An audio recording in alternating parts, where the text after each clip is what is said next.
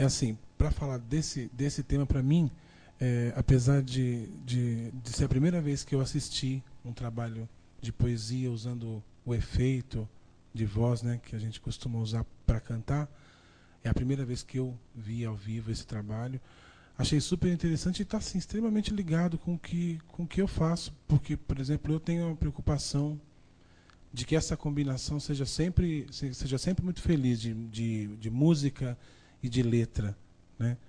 Então, apesar de, ser a primeira vez que eu estou vendo, eu me senti familiarizado com, com o que eu vi. Parabéns para vocês. E, então, assim, acho que tudo isso está ligado à minha área, com certeza. E, e, o que eu tenho que dizer é isso. Que, que gostei muito. E. Enfim. Ponto. Por proximidade física, eu passo a Terezinha. É, não, isso me lembra aquela palestra do Anselmo, né, quando ele veio aqui.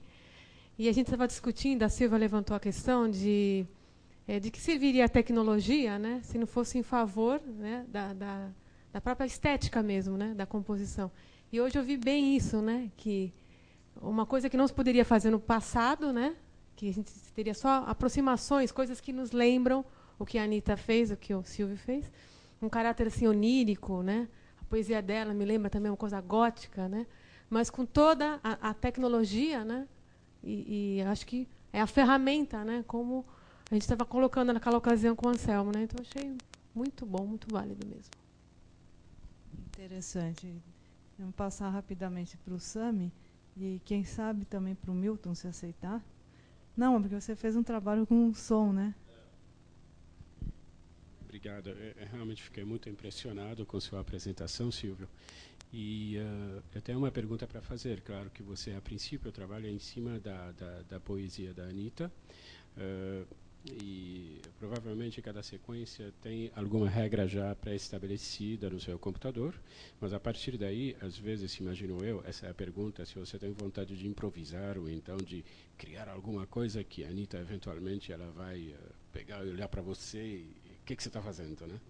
Uh, essa é a minha grande dúvida, porque eu imagino que a partir daí, uh, em determinados momentos, você deve ter vontade de criar em cima de alguma coisa, ou então em cima da própria reação do público naquele momento. Ou seja, cada performance, cada evento tem sua história, tem sua particularidade, e também até que ponto uh, toda essa parafernália técnica que você pilota pelo seu computador te dá um feedback para que você possa eventualmente agregar algo a mais ou eventualmente pisar no freio. É interessante essa questão. A gente tem um, um a gente tem esse trabalho, tem diversos trabalhos. Tem um trabalho que é com dois bailarinos, um grupo que eu toco já há um longo tempo, um grupinho chamado Acronon, que é violino, clari, é, violino, viol, é, saxofone. Às vezes eu toco piano, às vezes eu só piloto o computador. E esse grupo, o Acronon, é um grupo de improvisação livre.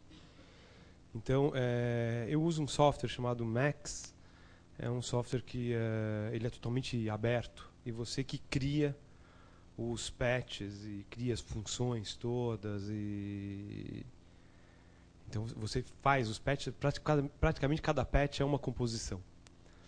Então é claro eu, eu tenho um limite até onde eu posso ir mas vira e mexe também eh, o software começa a fazer coisas que eu não imaginava e daí eu uso e começo a usar. No trabalho com a Anitta eu sou um pouco mais comedido, eu me seguro um pouco mais. Né? As improvisações vêm assim, quando eu tenho alguma ideia nova, então ela precisa ter um poema novo para colocar. Uh, daí eu acho praticamente isso. É, no trabalho, nesse trabalho com balé, ele é só improvisação. Então, a hora que a Anitta entra além dos poemas, que ela também participa, então ela é, tem o trabalho dos dois bailarinos, o, os três músicos no fundo, e a Anitta fica em cena, ela fica numa cadeira no meio da cena. Dentro dos poemas, no meio da cena, né? No, no meio do... Inclusive os bailarinos vêm, às vezes, vêm no microfone e começam a cantar, e outro dia os bailarinos fizeram uma surpresa, com uma certa altura eles começaram a puxar uns banquinhos, que eles dançam com os banquinhos, eles começaram a puxar, e o banquinho começou a gerar uma frequência extremamente grave, os dois banquinhos.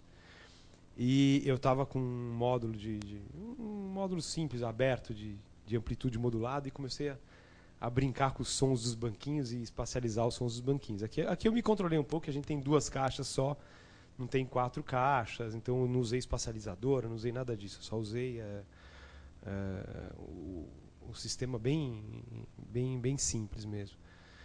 Aquela coisa da, da poesia sonora, eu acho que o que fez assim, a poesia sonora é você fazendo poesia com sons da poesia, né? Então, ou seja, você usa alguns elementos da poesia, da forma da poesia, etc. E você faz uma poesia com sons, né? A, a música, você faz música e você põe a letra, etc. E tal. Nesse trabalho não, tipo, é, é meio que eu deformo a leitura da Anitta, é praticamente isso. A gente tinha, uma, tinha um monte de ideia por trás, mas é basicamente é isso, né? Eu deformo o que ela fala, então as palavras meio que acabam virando uma, uma acaba revelando alguma coisa, não sei. Tem um software que eu não usei hoje direito, que é um que é, cria uma ofegância, que é a primeira vez que a gente. Hoje até usei um pouquinho dele, mas não usei muito. É. Às vezes eu uso bastante desse ofegante, né? Que é um negócio que eu fiz que, que fica. Ela, ela lê e imediatamente o que ela acabou de ler fica sendo tocado, mas muito mais rápido e atropelando a voz dela. E é tão ofegante que quando a gente ensaia com ele, a gente para depois dos dois e tem que parar, porque a gente não, não se aguenta. É um negócio você fica, você começa a sentir o corpo ofegante, embora você não esteja ofegante. Mas como ela tem que ler junto com essa voz que está tremendo, né? É como se tivesse duas coisas separadas, como se a voz separa do que você está pensando. Né? É um pouco por aí. Então, só mais uma pergunta para satisfazer uma curiosidade particular minha. Você prefere trabalhar partindo pelo pressuposto que você tem um palco em relação ao som ou que você tem um ambiente, ou seja, a sua arquitetura ela leva em consideração uh, a sala como um todo, pé direito, altura, largura, profundidade e tal, ou você prefere se restringir a um palco sonoro? É, essa, essa pergunta é interessante. Uh, porque é, eu, eu, acho que depende muito de onde eu vou me apresentar, como eu vou me apresentar, o tamanho do, do evento. Né? Se de repente chega num lugar que tem 12 caixas acústicas. Puxa, 12 caixas acústicas é maravilhoso. Coloca duas caixas acústicas no palco, voltada para o fundo do palco, para que o público possa, de repente, ouvir o palco. Pega duas caixas acústicas no meio da sala, joga para o teto. Né? Faz, porque daí você evita a caixa, de acústica, a caixa acústica direta e usa uma difusão como se fosse uma difusão de teatro. Ele tem um, o, esse softwarezinho, eu fiz um difusor randômico, que fica randomicamente fazendo difusão e colocando reverb randômico, que é para simular um pouco esse movimento de cabeça da, de, de, público, né, que movimenta a cabeça assim. Porque senão fica muito frio demais, né? O som fica vindo das caixas muito seco. Então aqui ele está simulado em duas. Se eu vou num lugar que tem 10, eu jogo ele simulado em 10. Se eu vou num lugar que tem 4, eu jogo. Então eu tenho diversos é, presets que eu falo, ah, oba, hoje tem 10 caixas, pá, vai para 10 caixas. Tem 4 caixas vai para quatro caixas. Né? Quer dizer, no máximo vai para oito aqui na, na, minha placa, mas é, no software poderia ir para 36, quanto eu quiser. Né? É, depende só de quantas caixas eu vou ter no lugar.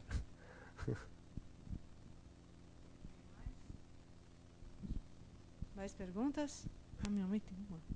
Bom, é interessante que, eu não sei, acho que não tem nenhuma intenção, mas calhou numa certa leitura que ela estava fazendo, com um trabalho, eh, reverberações, tudo que a gente ouviu, estava dialogando com os passarinhos lá fora. Bem, não se trata de passarinho aqui no caso, mas assim como aquele moço Celso, eu também é a primeira vez que estou ouvindo, ou melhor, que ouvi uma apresentação assim desse gênero. E de tal maneira eu me deixei levar, porque vocês criaram um clima, tão, não sei se as pessoas também sentiram isso, vocês criaram um clima aí que foi assim como se nós fôssemos é, nos integrando de tal maneira no que vocês diziam que naquele momento em que ela começou a fazer aquela a recitar aquela poesia falando de não toque mais em mim etc é, eu já estava quase sentindo cheiro de éter. Parecia um negócio assim um hospital qualquer coisa aquela cena aquela coisa. E eu comecei a sentir aquela coisa assim é, vocês criaram um clima, mesmo que se, se, algumas pessoas chegaram a sentir a mesma coisa, não sei, é, vocês merecem os parabéns, viu? Diga-se de passagem que é alguém que não costuma gostar de música experimental. Bom, alguma coisa a mais? Não. É ruim quando a gente ouve esse barulho de lâmpada, né? esse monte de esse monte de si bemóis aí de máquinas de gerador. É, são algo próximo de si bemol, ficar ouvindo. Bem,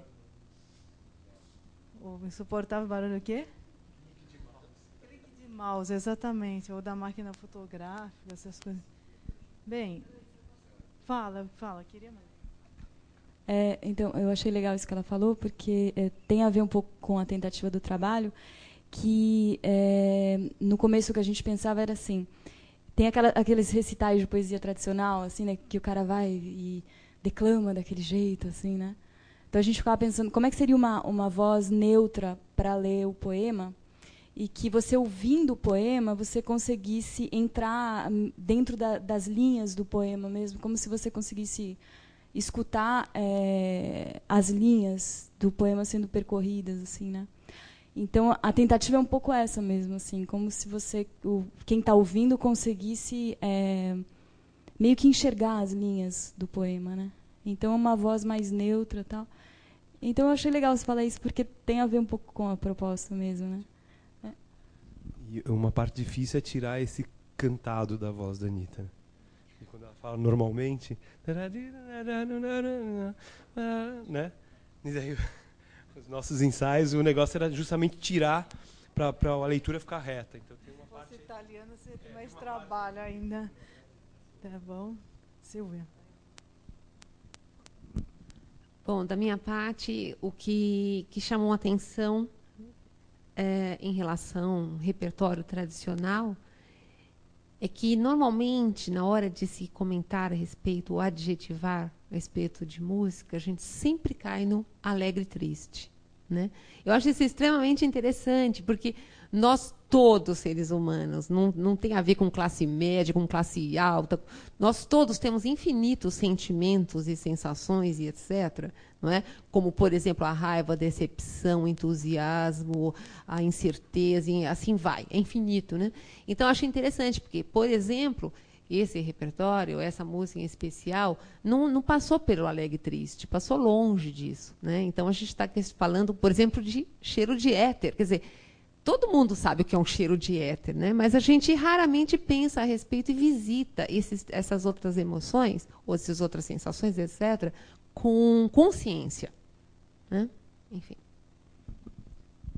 Seja, acho que complementando o que você disse, do sentimental para o sensorial, é isso? Ela concorda.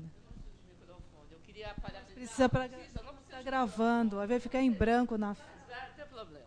É, você é uma grande artista, porque eu já tinha percebido na hora que você falou o tipo de voz. De repente eu fiquei prestando atenção. Você só foi no linear. E outra coisa, você deve se segurar muito para não ouvir e não passar toda a interferência que tem atrás de você. Eu tenho um problema muito grande, eu tenho uma sensibilidade auditiva violenta. Então, isso me fez com que eu prestasse atenção. Realmente, você está de parabéns. Porque tecnologia, tudo bem, mas você, parabéns. A força da mulher aqui. Bom, quem? esse, esse congresso, esse encontro está majoritariamente é, representado por homens, né? mas são os bons. Mas são os bons. Algo mais? Não?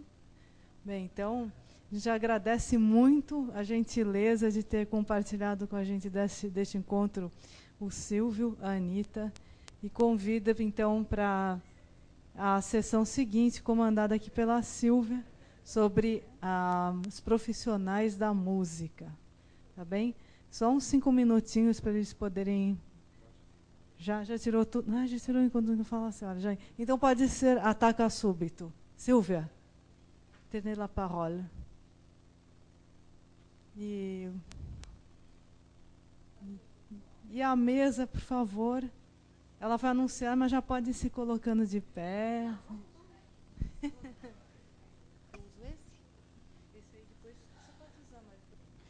Boa tarde, faz de conta que estamos nos vendo agora pela primeira vez, né? Eu não eu, como mediadora dessa mesa, eu acabei me dando o direito de planejar um happening, uma, um, uma apresentação musical improvisada momentânea. Eu pensei o seguinte, quando eu vi que a minha colocação era meio já na coda do evento, né, onde todos estamos um tanto cansados, imagino, então pensei de fazer alguma coisa bem informal e de preferência com a participação de vocês. Fora isso, como somos músicos, né? Então a gente também, eu acho que precisa mostrar necessariamente um pouquinho de um lado não hum, tipicamente acadêmico, não é? Quer dizer, na verdade, vamos fazer aqui uma uma brincadeira no bom sentido. Ah, eu não conversei com eles nada e eles não conversaram comigo nada. Por isso que eu falei da improvisação. Eles, diferente das outras mesas, eles não trouxeram nada. O, o Luiz Cancelo me disse que, to, trouxe quantas linhas? Quatro linhas de raciocínio. Quatro linhas de raciocínio. Eu não tinha a menor ideia o que, que. O, o meu colega Celso Lago, que eu conheci hoje também, preguiçoso, ele deve ter me mandado umas quatro linhas só falando sobre ele. Então, imagine, né? E o Antônio Eduardo está com uma vontade. ele está assim mostrando a vontade que ele está de fazer esta, esta, esse acontecimento aqui, não é? bom, eu quero falar rapidamente. Bom, naturalmente agradecer a presença da, dos colegas aqui, né, nesse primeiro evento do Musimid, Núcleo de Estudo Música e Mídia. Então, vou somente introduzi-los. Para quem não conhece, o Antônio Eduardo é pianista e é pesquisador.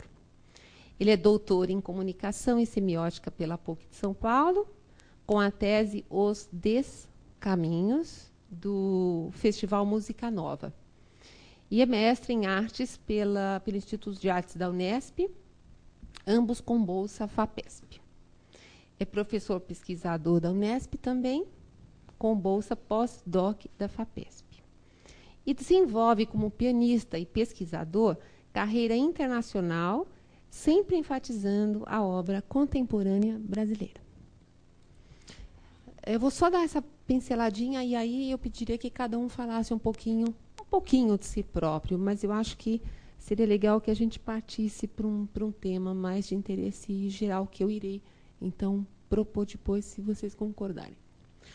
O Beto Lopes, infelizmente, não pôde estar conosco hoje. Aliás, o Gustavo Petri, o Guga, né, uh, regente da Orquestra de Santos, ele pediu que fosse dito que, infelizmente, ele não pôde comparecer, que ele gostaria muito de estar com a gente. Então, seria outra pessoa aqui. E também o Ricardo Vaz, que estaria, não pôde. Estamos nós. Vou falar um pouquinho do Celso Lago. O Celso Lago é santista e cantor, atuante desde 84. Dentro da música, atua também como diretor musical de shows com artistas locais apresentados em Santos e em outras cidades. Desenvolve um trabalho de programador musical, desenvolveu um trabalho de eh, programador musical de rádio em Santos por três anos consecutivos. Luiz Cancelo, aqui à minha esquerda, é psicólogo também, uh, professor universitário, mestre em psicologia da educação, escritor e músico. Dentro da, da música, especialidade é violão. Ele leciona no curso de psicologia da Unisantos, exerce a psicoterapia de adultos em consultório particular e toca desde a década de 60 nas noites santistas. Uh, ele diz que hoje ele se permite tocar o que ele gosta, ou seja, a música brasileira tradicional, e ele exemplifica: samba, samba canção, choro, toada. E ele ainda acrescenta: como ele não vive da música, ele pode escolher. Isso foi ótimo. Nada mais real. E aí ele diz: há muitos anos acompanho cantoras. Elas são maravilhosas. Bom, uh, sobre mim mesma, eu esqueci de preparar alguma coisa. Bom, eu sou psicóloga de formação, mas não, não, não, me, não me considero psicóloga. Uh, dentro da música, já fiz várias coisas. Uh, meu instrumento principal é o piano, mas já tive experiência com a viola, viola de orquestra, né? com o órgão, com o violão. Um, acho que é isso. E desde 85 aproximadamente, eu fiz, escolhi a composição como prioritário para mim, dentro das, das múltiplas experiências que eu tive na música. Também cantei, mas cantei em madrigais, foi bastante importante para minha formação. Um, regi, embora eu acho que eu reja muito mal, mas regi coro. Regi, trabalhei como assistente de regente. Toquei piano e acompanhei pessoas cantando, música de câmara. Toquei orquestra, enfim. Agora, por que a composição? Porque a composição, eu sinto que eu consigo abarcar a música como um todo. É onde eu mais me realizo nesse sentido. Se eu estou fazendo outra atividade, por mais prazeroso que isso possa parecer, me, me realmente me causa prazer, parece que tá sempre tem um outro lado da música que eu poderia, poderia estar usufruindo que não estou. Então, é como se fosse sempre um prazer parcial. E na composição, não. Eu estou inteira, sou inteira. E é como se eu tivesse a música nas minhas mãos. Parece meio arrogante, mas é essa a sensação. Muito bem, então gostaria de parar por aqui um pouquinho e pedir que cada um falasse um pouquinho de si. Pode ser? Que tal. Ele pediu para não começar. Então, que tal, Celso?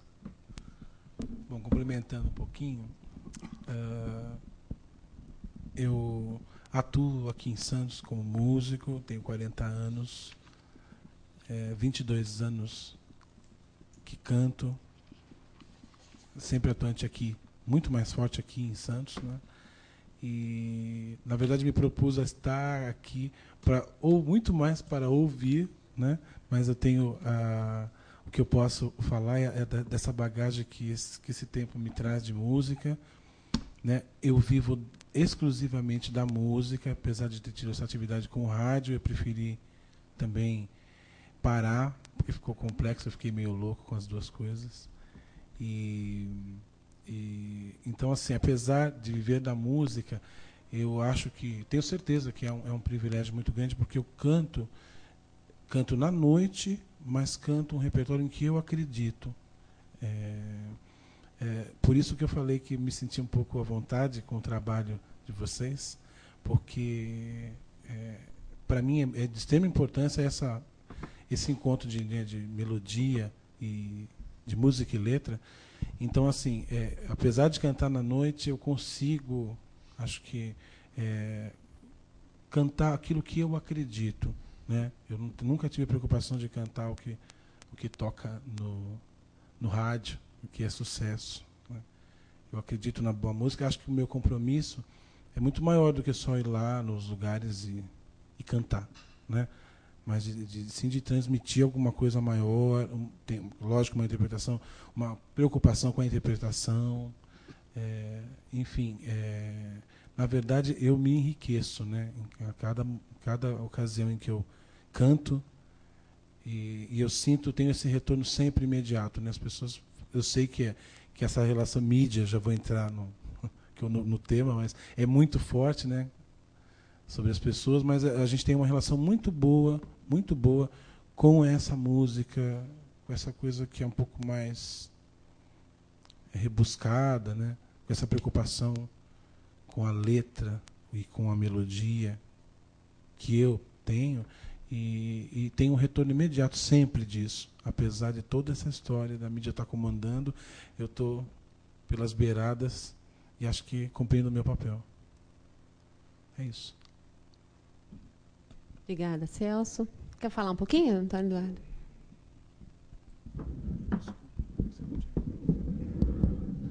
Bom, afinal me chamaram para isso. É, então, boa tarde a todos.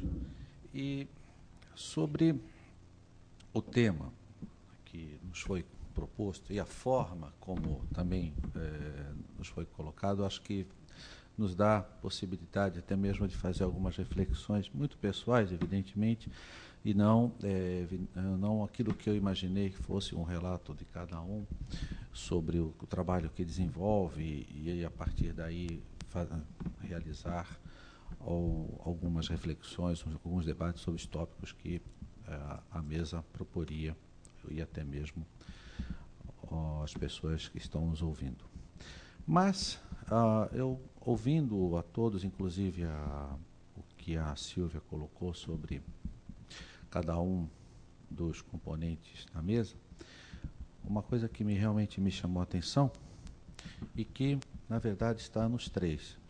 Pelo menos eu tenho também, embora não tenha dito, mas está implícito que cada um aborda a música com prazer e faz aquilo que realmente quer. Eu só me pergunto como que o cancelo consegue é, girar a cadeira para trocar uma lâmpada. Mas, então, das cantoras. Ah. Muito bem.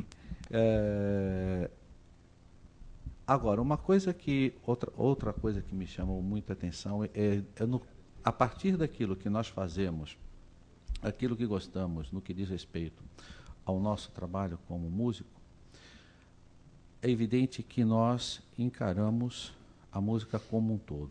No meu caso específico, eu uh, faço um repertório que, evidentemente, é um repertório que tem muito a ver no relacionamento do intérprete com o compositor, com o próprio compositor, a maneira como que este compositor idealiza o som que ele tem na memória maneira como ele gostaria que a música fosse interpretada. E foi assim, e foi e continua sendo assim no meu trabalho que realizo com a obra do Gilberto Mendes, é, que eu tenho a oportunidade de conhecer, que eu tenho a oportunidade de conhecer praticamente o processo de criação da sua obra.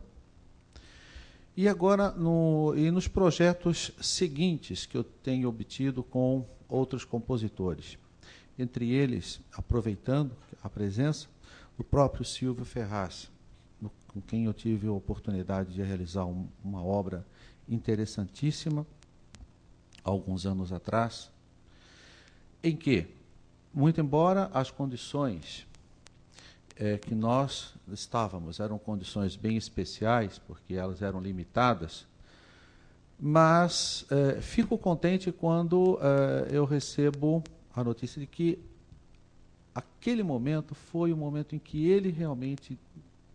É, aquela interpretação era a interpretação que ele, de certa forma, idealizava na sua criação musical. Isso, para mim, como intérprete, me deixa plenamente satisfeito saber disso, porque é, é o objetivo de todo intérprete buscar essa ligação do ideal com as condições que o intérprete tem naquele momento.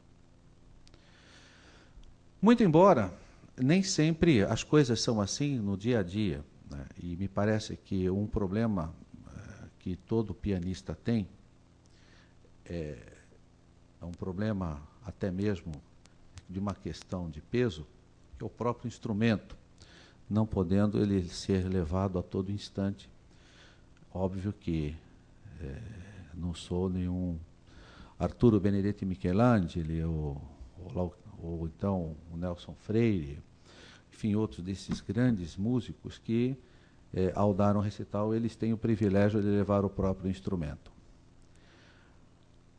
As condições nem sempre são é, as melhores. E recentemente eu tive uma triste, uma lamentável experiência.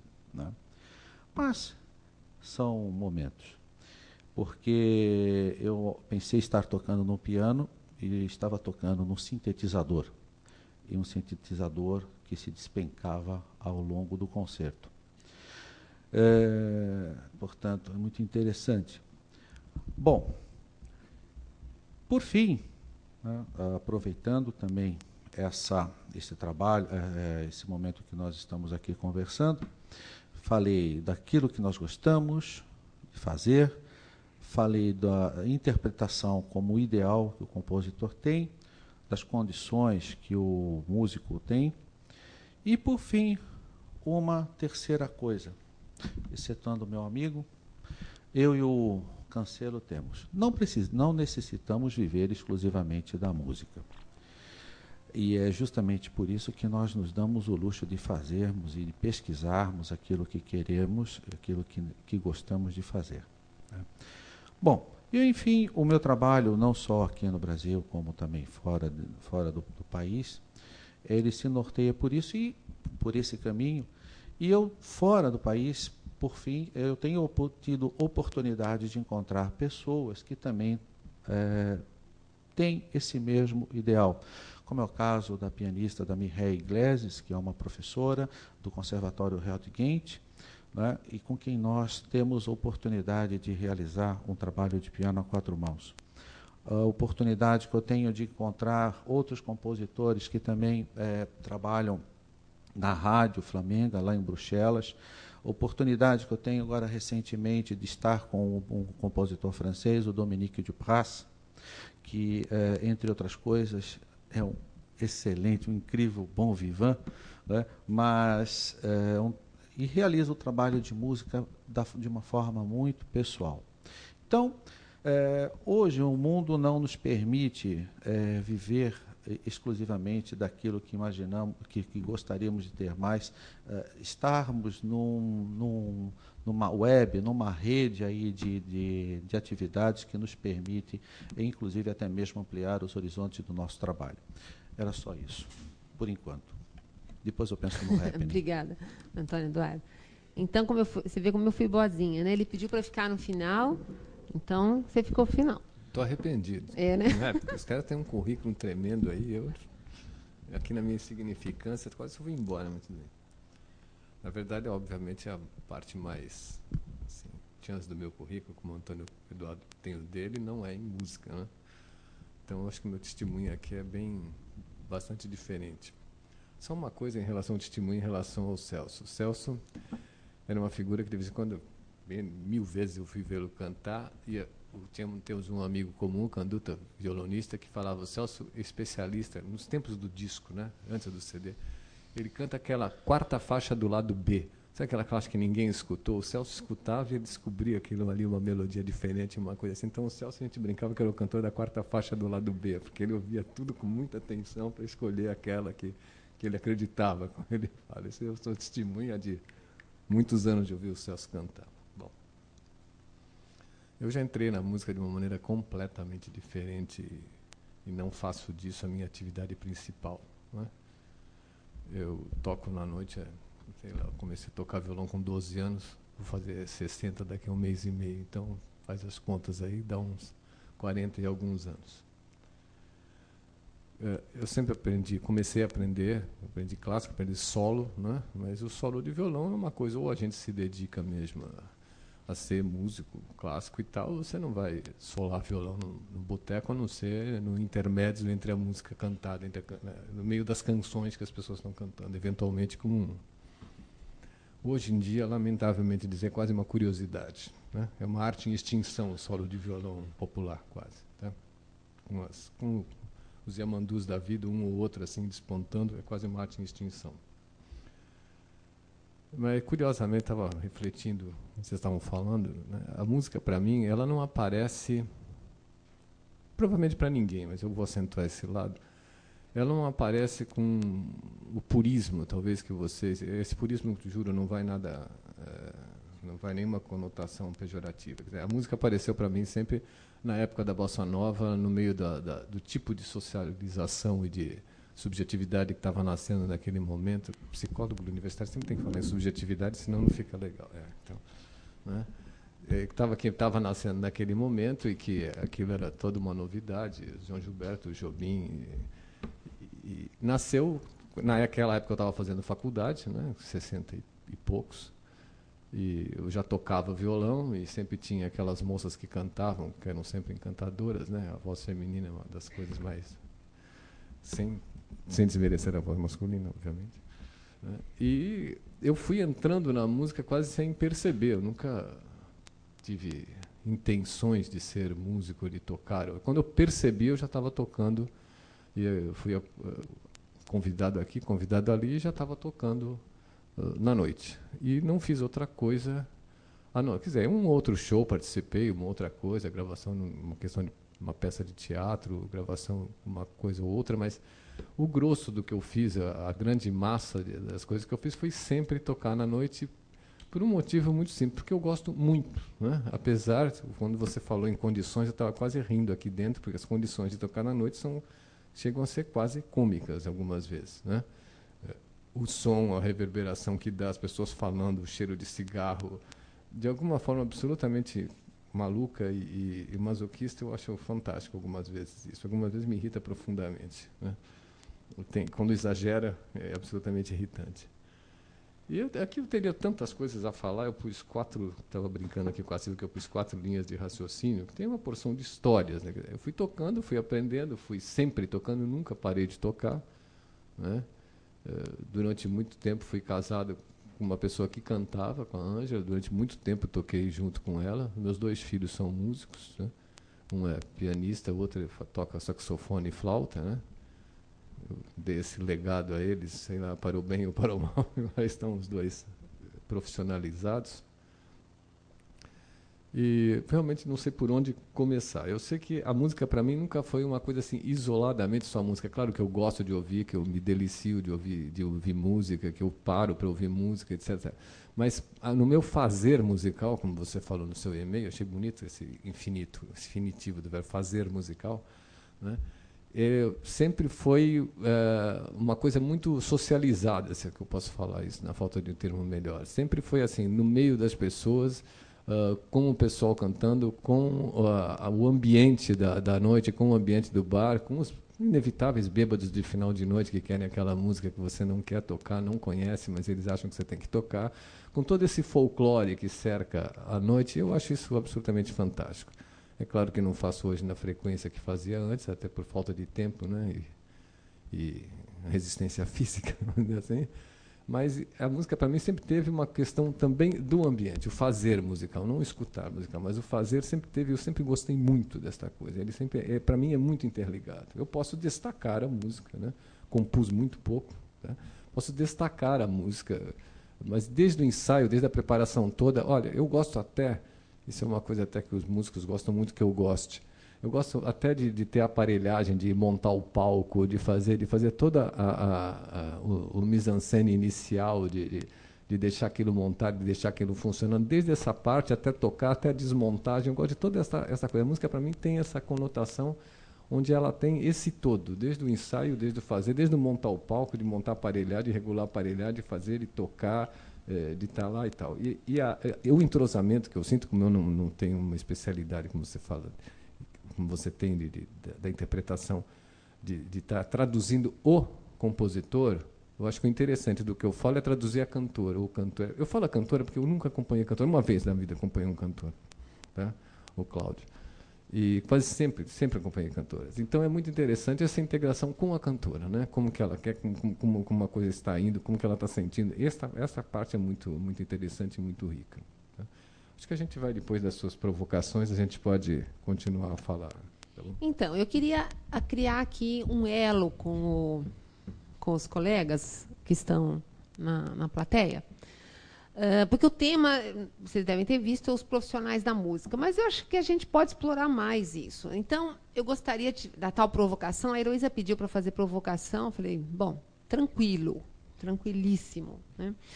Eu tenho observado, então vou, vou, vou começar com as tais. Eu tenho observado em todos os eventos que eu tenho participado que existem três pontos básicos nevrálgicos que sempre aparecem nas discussões seja diretamente ou indiretamente. Sempre alguém acaba tocando nesse ponto nevrálgico e aquilo vira, vira um. Como é que é um? Como é que chama o, o negócio lá do Nova, não, Nova Orleans? o que aconteceu em Nova Orleans, como é que chama? Furacão? Um furacão, entendeu?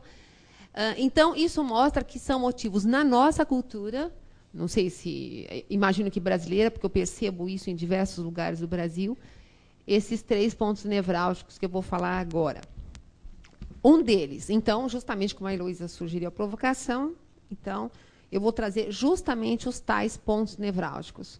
Um deles, música erudita versus inimiga, número um, da música popular. Uh, ou invertendo, música popular como, como hein? inimiga da música erudita. Isso eu, sempre me incomodou enormemente, essa distinção, eu chamo de distinção maldita, porque eu acho que ela nos atrasa enormemente, como se nós fosse, fôssemos seres somente para a música popular ou somente para a música erudita. Como a minha vivência foi completamente diferente desta dicotomia maldita, ouso falar, para mim é muito agressivo estar em uma ser colocado em uma dessas gavetas, com uma taja, com uma cruz vermelha nas costas, né? Como então, e sempre assim, ah, você que é da música erudita, você é terrível, vocês não podem imaginar, né? Então isso vem pressuposto uma série de coisas que eu quero comentar aqui. E eu quero justamente estimular os meus colegas para essa discussão, né? Então, uh, queria dizer ainda que as, nas provocações, eu, eu gostaria de mudar a temática da nossa mesa. Em vez de ser os profissionais na música, eu gostaria de chamar a nossa fala aqui do preconceito, do preconceito, do pré-conceito. O pré-conceito vem antes de, do conceito. Normalmente a gente forma um conceito quando a gente estuda, quando a gente vai atrás, quando a gente conhece.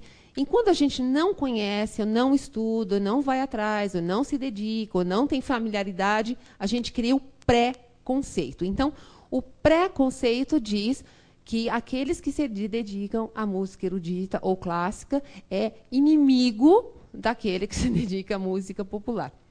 E é muito engraçado, porque, por exemplo, na minha última música, eu sou da música erudita, da gaveta do erudito, na minha última música tem um sambão.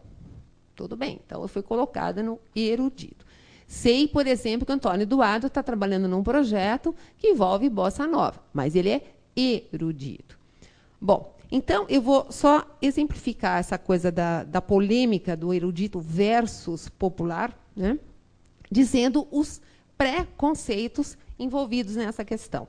Então, música erudita tem ouvido constantemente sinônimo de música elitista, música dos mestres, música séria, música do passado, música racional música para relaxar, música difícil.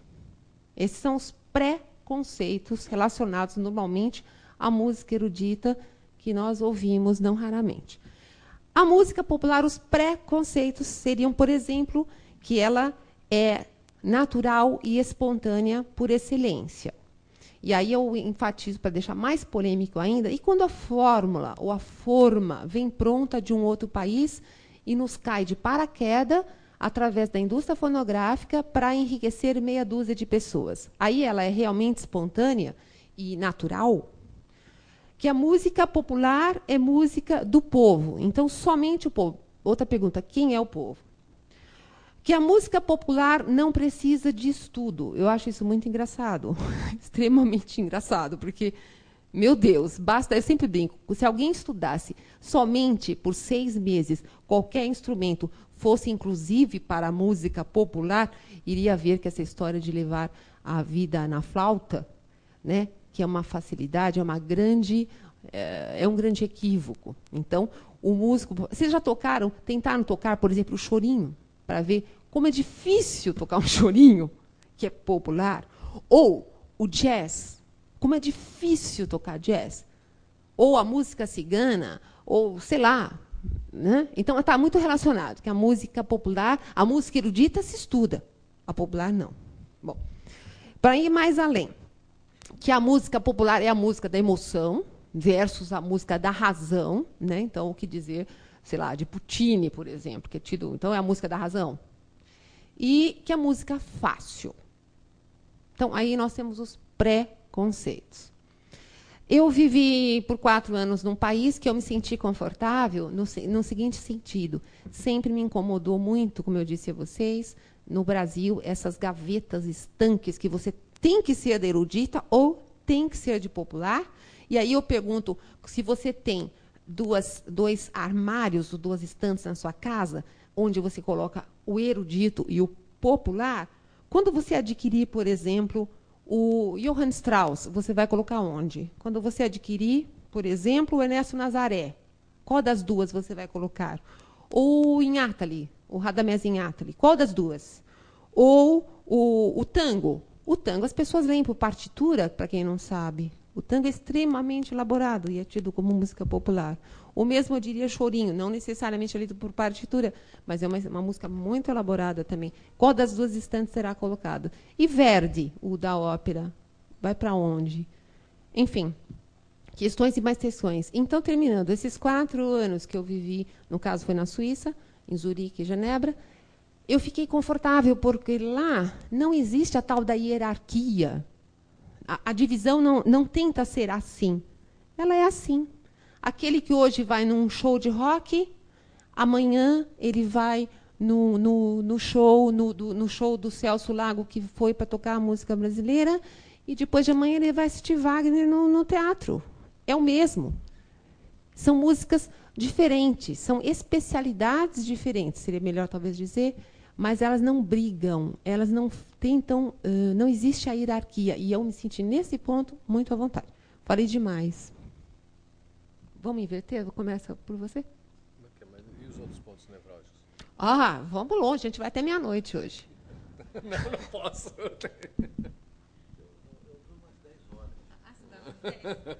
Não, eu tenho que sair daqui às sete. Não sei se eu teria muita coisa a falar, porque eu realmente sou daquilo que se chama vulgarmente popular. Tá? Eu, Outro pré. Não, outro pré. Não, não, do chamado. É, é, uma questão semântica. As pessoas chamam o que eu faço de música popular, mais que eu não chame. Ué, claro. Tá? O que, que, é? Você pode questionar o que o Ernesto Nazaré. É, tá, tá. Mas as pessoas que ouvem aí, as músicas do Nazaré, de maneira geral, creio eu que classificariam de popular. As dicotomias incomodam, mas elas estão aí na, no, no imaginário, na representação social da música, se você quiser, se a gente começar a fazer ou se você quiser complicar no que o Foucault chama da apropriação dos discursos sobre a música. Se você quiser, como você quiser complicar, a gente pode isso aí ad infinitum, tá? Agora, apesar de incomodar, isso existe como um dado. Você não pode negar o dado social que isso existe, né? no discurso sobre a música, né? Quem se apropriou desse discurso, a quem esse discurso interessa, que são as questões Foucaultianas em cima disso, já é uma seria uma outra discussão. Mas eu gostaria de dar um exemplozinho muito interessante até da, da, desse condicionamento das formas estrangeiras que aconteceu semana passada com meu filho, com um pianista. Eles tocam no barzinho da esquina da Rua Maranhão com a, com a Floriano Peixoto, chamado Internet Bar, e ele toca com uma cantora que teve aqui ontem, a Kika, né? Kika Wilcox. Não. E na quinta-feira, vai que a Kika contou esse caso, eu estou contando de novo. Hein? E aí, aí a Kika, eles tal, tocam um popzão, porque, né, aquela coisa de ganhar a vida, né? Uma vez um, um dos meus filhos falou assim, pai, que é, eu jamais frequentaria os lugares onde eu toco. ele gosta, do, ele gosta de Equiberto Desmonte, gosta de Montes Pascoal, ele fica tocando pop, que afinal de contas, né? E aí, no meio da noite, esse meu filho falou para Kika, o Theo, que é o mais velho, falou, Kika, vamos tocar blues aqui, ver o que acontece?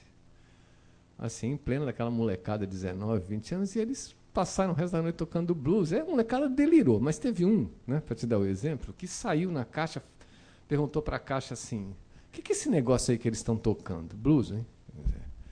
Essa coisa que a gente acha que todo mundo conhece, né? Quer dizer, como é que está a forma do pop na cabeça de um moleque desse? Ele falou: não, mas isso é blues, isso aí. Mas é esquisito, isso aí não dá para a gente se mexer. Eu falei: não, isso aí é música para escutar. Ah, isso é muito esquisito para minha cabeça, vou embora. Né? Então, o moleque falou, essa caixa contou. Pro, pro, né? é. Então você vê que interessante. Tem, tem em determinados níveis essa questão da forma, essa questão da forma é terrível.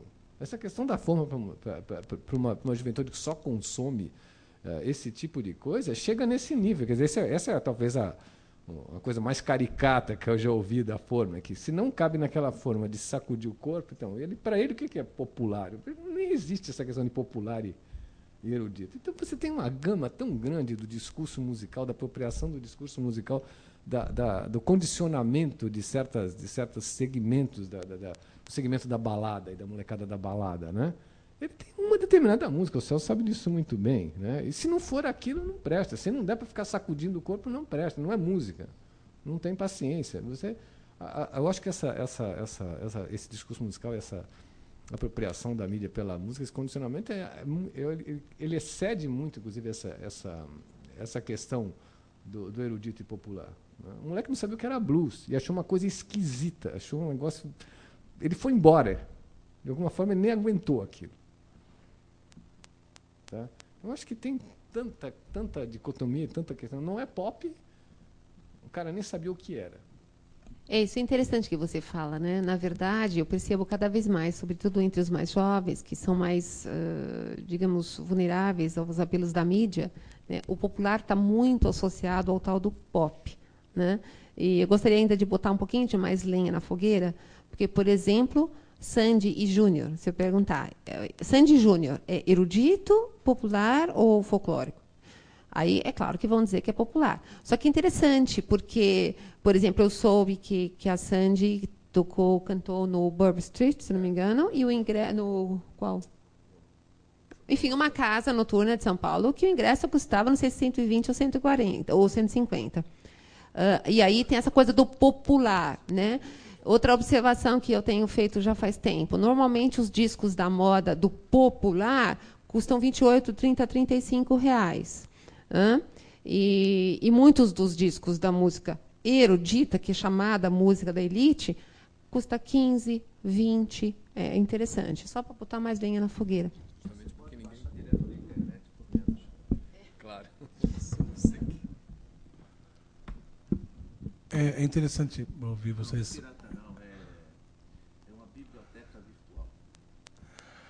Então, uh, na verdade, por exemplo, você começou a falar do erudito, né? Preconceitos, e, e eu sinto isso muito forte, por exemplo, cantando música brasileira só. É incrível. É, porque, na verdade, é assim, ah, por que, que, você, é, por que, que você canta assim música que fala de, de, de coisas tão sérias, né? De, é, faz a gente pensar e então, assim, também tem um lado das pessoas que, que não gostam, né? Porque também não querem pensar. E tem outro. É, tem, tem um, eu tenho um trabalho com uma banda, por exemplo, de, de músicos santistas aqui, uma banda de jazz, né? Aí o pessoal que vai, no, que vai me ouvir lá no bar fica morto de raiva porque eu estou cantando com a banda de jazz, porque estou cantando jazz.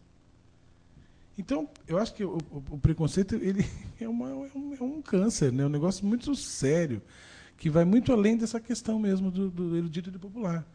Né? Então, assim, na verdade, eu, eu, eu, eu com certeza, particularmente, já era para ter desistido de cantar, né? porque insistindo em, em cantar música boa, música séria, música, lógico, samba, forró, shot, enfim mas alguma coisa que a gente está sempre com uma preocupação maior de, de, de, de, dizer alguma coisa, de passar alguma coisa. Né? Então, acho que o preconceito é, é, bem mais, infelizmente, é muito mais forte do que nessa questão aí do erudito e do popular. Que para a gente, que para os músicos, né, engraçado, não sei se para os músicos que eu convivo, não. Né, é, é, a gente não tem essa, relação, essa briga. É interessante o que você falou, porque muitas, eu tenho observado isso, existe realmente aquele que se identifica mais com uma linguagem mais elaborada e não se identifica com a, com a linguagem não tão elaborada e, e vice-versa. Mas, normalmente, é isso que você falou. Entre os próprios músicos, esse preconceito, se existe, ele é bem menor. Ele é mais da parte do público. Aí, ó, olha o elo que eu estou fazendo com vocês. Você quer falar, Antônio? Vamos lá. É, o, antes de começar a falar, é, eu acho que o, o Cancelo não, não explicou muito bem o que ele quis dizer com purismo. E aí já vai novamente nele um certo preconceito. Muito bem. Mas, é, interessante, né? Uma coisa que antes de começar a, falar especificamente sobre o, o tema, eu estou aqui me lembrando de uns 30 anos, da década de 70, né? Porque foi na minha adolescência era a mesma coisa, né? Todo mundo gostava de sacudir um pouco, né? Só que a, a diferença era de fuso horário. Né? Hoje, na época em que eu me recolhia, hoje o pessoal começa, mas é, o movimento, a ideia de estar sempre ouvindo uma música que é, mexesse com o corpo, isso foi sempre comum, isso daí não tem diferença alguma. Hoje temos a música técnica, tem o funk, tem é, outras outras tantas outros tantos gêneros de música que a, a molecada realmente curte, né? Eu realmente fico espantado quando eu vejo alunos meus na, lá na, na periferia lá de Vicente de Carvalho, uh, o mundo deles, o mundo musical deles. Se eu apareço lá com Tom Jobim, eu apareço lá com algum, algum uh, músico, algum compositor da, da chamada música popular clássica, eu simplesmente sou detonado lá. Né? Quer dizer, é, é outro mundo mesmo, né? muito interessante. Mas isso tudo vem a. Esse preconceito vem em razão a um, um detalhe importante, que, ao meu ver, é fundamental. Eu, como tive essa oportunidade, o Cancelo teve, e outros tantos, vem da questão da educação musical. Ora, é, você só pode ter preconceito daquilo que não conhece se não teve educação para realmente é, ter é, ou elaborar conceitos novos. Né? É, a educação musical no nosso país, se ela é falha, em muitos aspectos ela inexiste. A gente vê, é, vê, por exemplo, nas escolas de ensino fundamental, se algum aluno conhece, é, pelo menos, ouvir falar a palavra teoria musical. Se ouve. É, por outro lado, nós vemos é, iniciativas louváveis, não vai aqui nenhuma crítica, iniciativas louváveis eh, de secretarias de Estado, de secretarias eh, municipais, que intentam eh, levar um pouco de educação musical para vários setores, para vários segmentos da sociedade, sobretudo crianças, jovens que são certa, desamparados. Mas Muitas vezes eu acredito que, esse, que estas iniciativas elas são mais atentas a uma ação social do que necessariamente a uma ação educacional. E é aí a minha crítica. Eu louvo aqui em Santos um trabalho que considero muito interessante, muito bonito, do Luiz Gustavo Petri, junto à Secretaria Musical, de fazer apresentar, de instigar as crianças de ensino fundamental a conhecer Bach, Beethoven, não é? E conversar com eles apresentando os instrumentos. E justamente para evitar esse ranço muito comum na década de 60, década de 70, do tal purismo, né? e do tal é, preconceito em relação à música erudita e à música popular. Né? Que, na verdade, é, recentemente, algumas semanas atrás, eu até estava com a Heloísa Duarte, nós estávamos em Buenos Aires participando de um congresso é, da IASPEN, é, agora me foge o que significa isso, mas nós estávamos eh, justamente discutindo sobre música popular, sobre música erudita. Aliás, o Corium Haronian dizia uma coisa muito interessante, é, que na Argentina é uma coisa, se a memória não me falha, é música séria. Uh, no Chile é la música docta. E no Brasil, música erudita. Veja só, Né? Ele falava exatamente, erudita no Brasil. Quem quer ver coisa mais absurda do que falar erudita? É, deve ser a mesma coisa de que docta no Chile, por exemplo. Mas,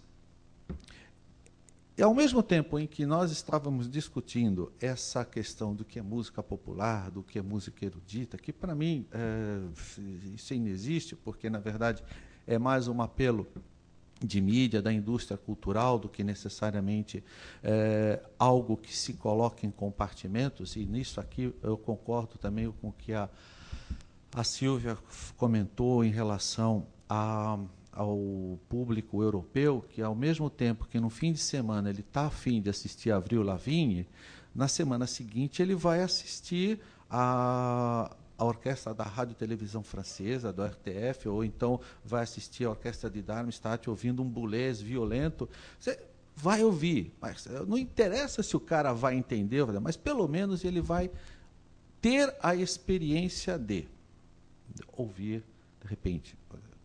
Como, por exemplo, eu volto novamente a esse exemplo aqui, da, da música que eu e Silvio Ferraz fizemos há um tempo atrás. Poxa, seria interessante a gente eu posso me imaginar fazendo aquilo num estádio, né? aquela música louca que nós fizemos, né, Silvio? Já imaginou aquilo? Pô, aquilo ia atrapalhar um pouco a cabeça das pessoas. Mas, ao mesmo tempo, é, porque Ainda no Brasil não existe isso. É, é educação musical.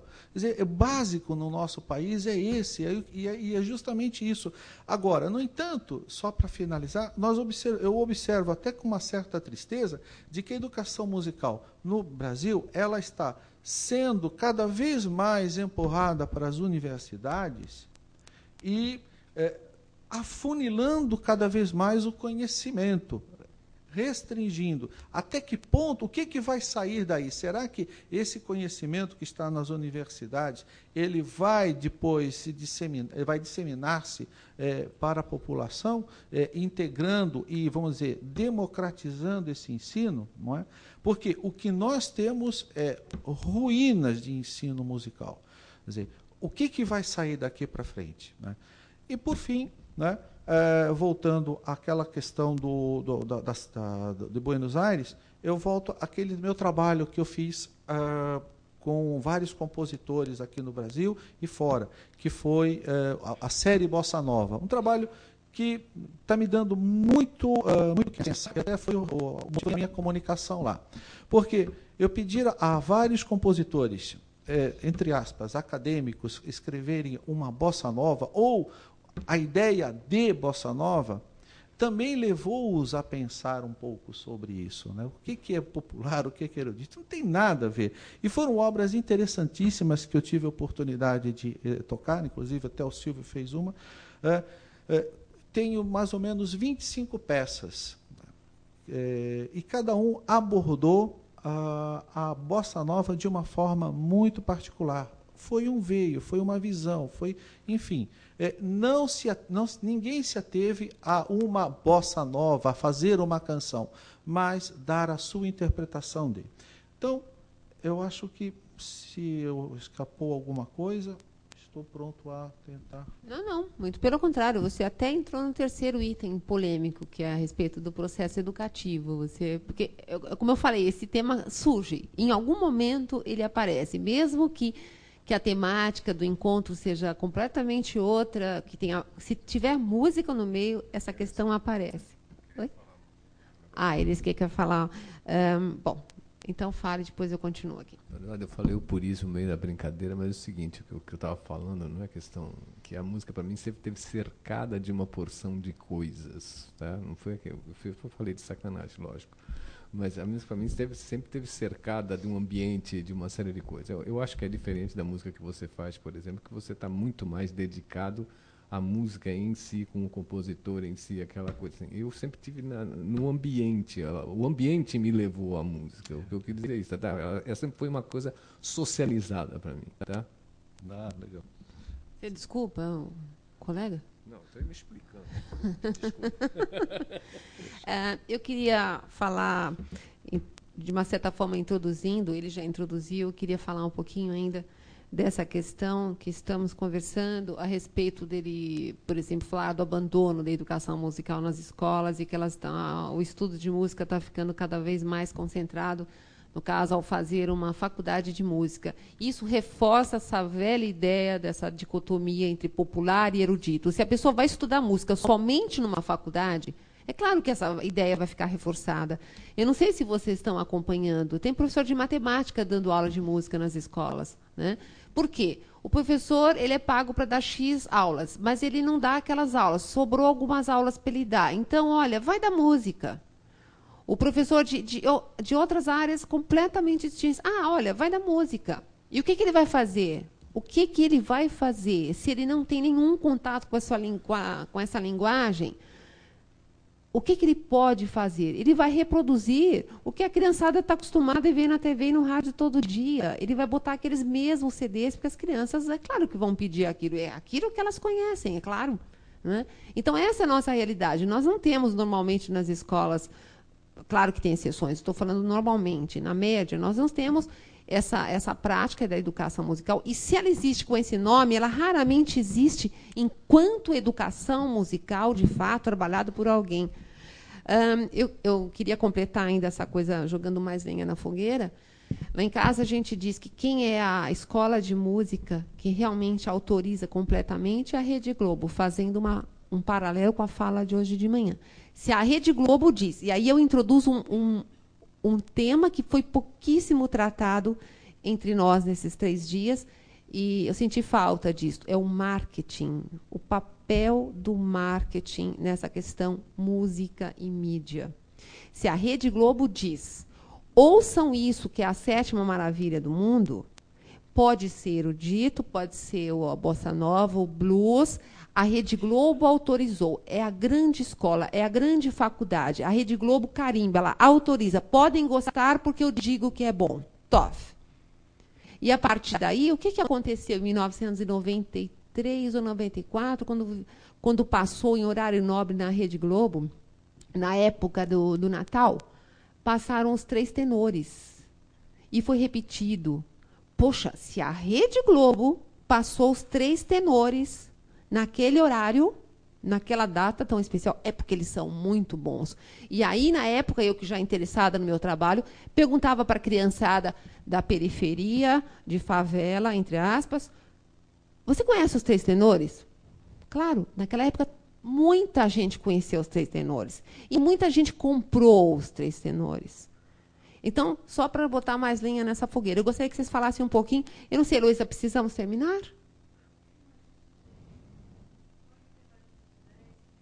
Tá. Eu não sei se vocês querem falar, ou a gente já pode passar o microfone, mas enfatizando esse aspecto do marketing. Na verdade, seria uma, uma busca de a gente tentar saber lá nas fontes a quem interessa de fato essa divisão música popular, música erudita. A quem interessa?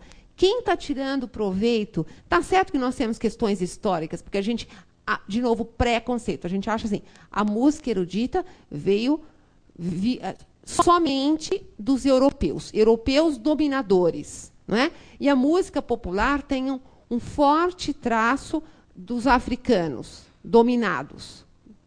Então, esta, esta ideia, não é? como se a erudita não tivesse influência da, da, música asiática, nem da popular, nem dos negros. E como se a música popular não tivesse uma forte influência dos europeus. De novo, um pré-conceito. Então, nós vamos formando na nossa história de país colonialista preconceitos que vão sendo reforçados conforme o interesse pelo marketing. Enfim. Pode. Então, essa, é, essa relação de, de, de, de, mídia, né, e esse, esse poder é, que assusta bastante a gente, e, e agora estou um pouquinho preocupado também com a TV Cultura, que fez um festival, né? Terminou agora.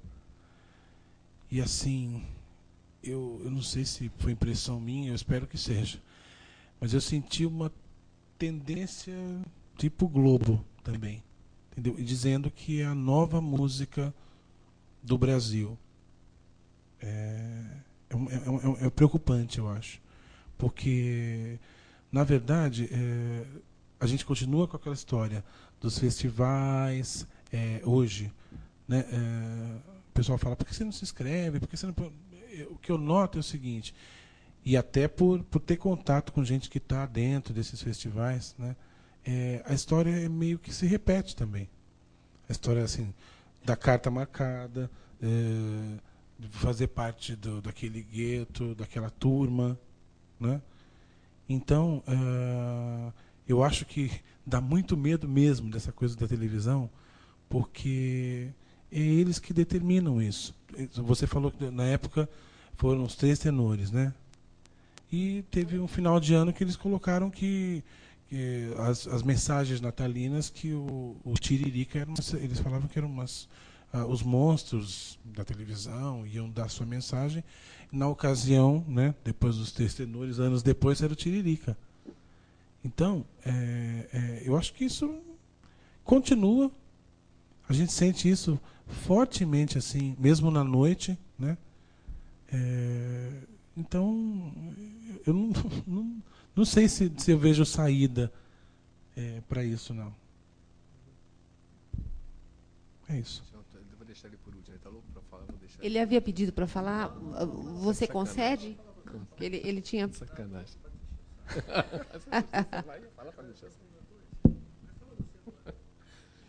Vocês falam de educação musical. É uma educação musical formal, tá? Tá entendo. É, mas é muito interessante você ver por um outro lado, né, numa outra, numa outra visão o número de molecada que sai atrás da guitarra, tá certo, para tocar, tocar a coisa mais global é verdade. Mas o número de molecada que sai atrás de uma guitarra, que sai atrás de uma bateria, que sai atrás é muito impressionante, é muito grande. Né? O número de professores, com certeza, a maior parte deles despreparados. Eu não, tô, eu não vou discutir isso. O que eu quero dizer é que tem um borbulhar. É muito impressionante. Eu vivi numa casa, em especial, especialmente, isso até é muito interessante, porque eu vivi numa casa bastante grande, né?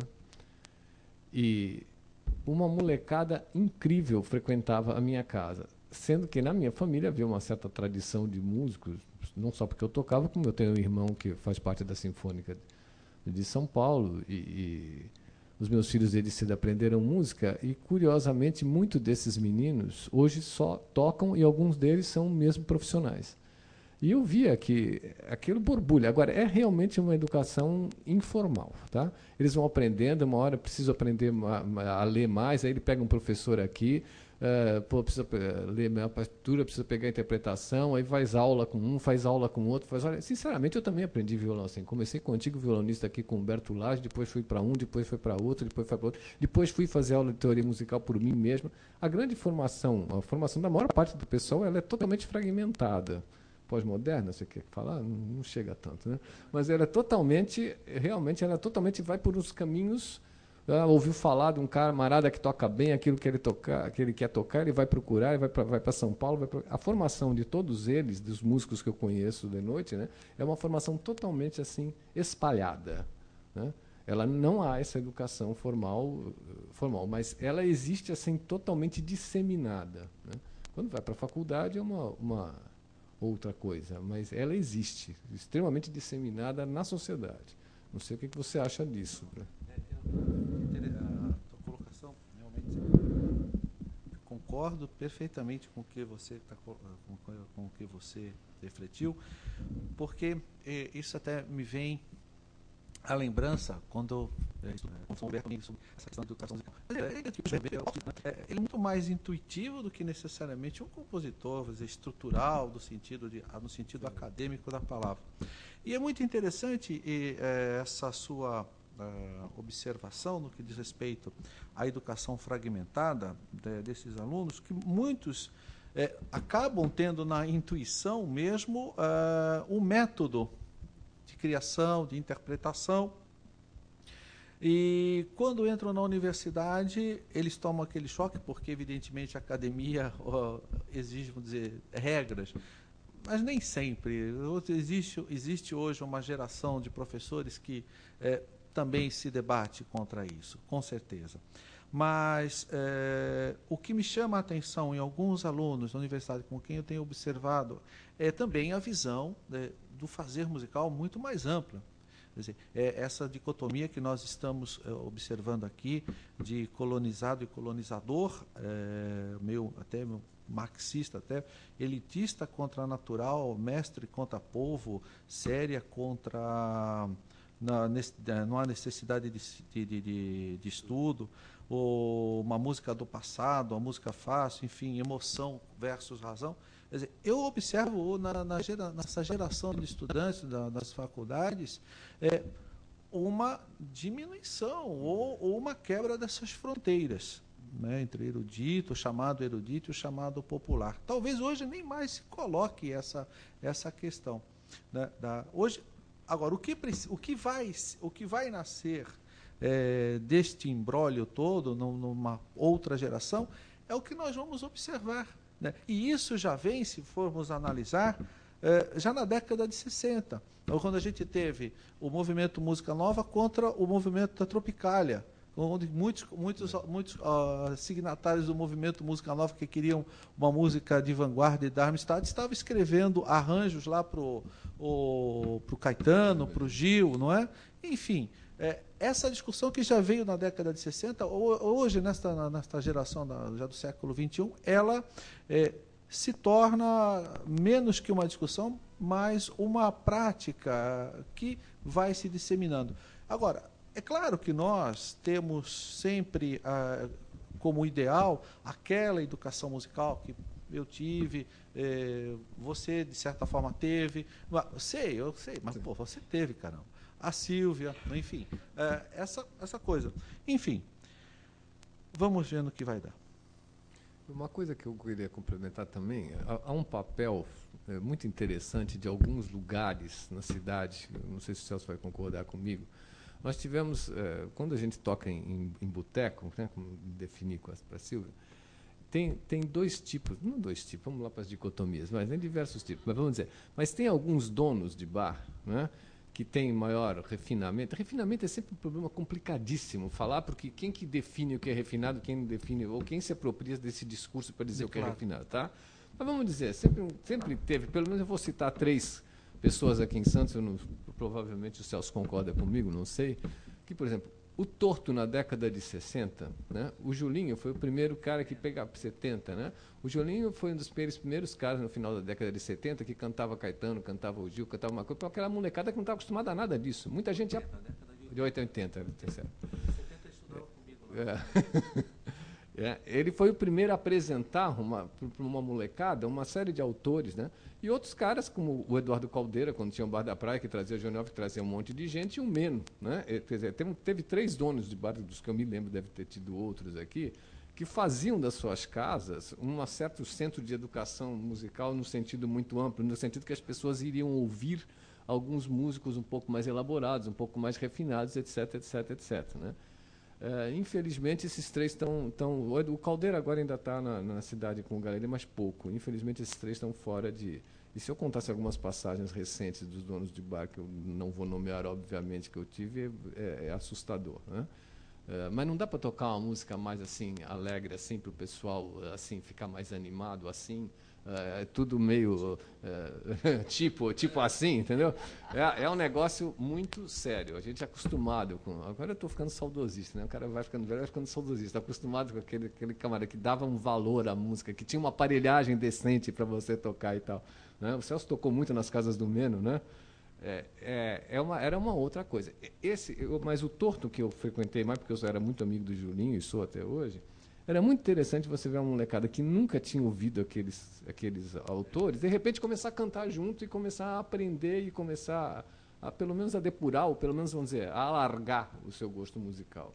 Então tem uma série de fatos. Essa, a representação social da música é multifacetada, né? ela vai por diversos caminhos. Né? Ela não é só a questão da escola. Né?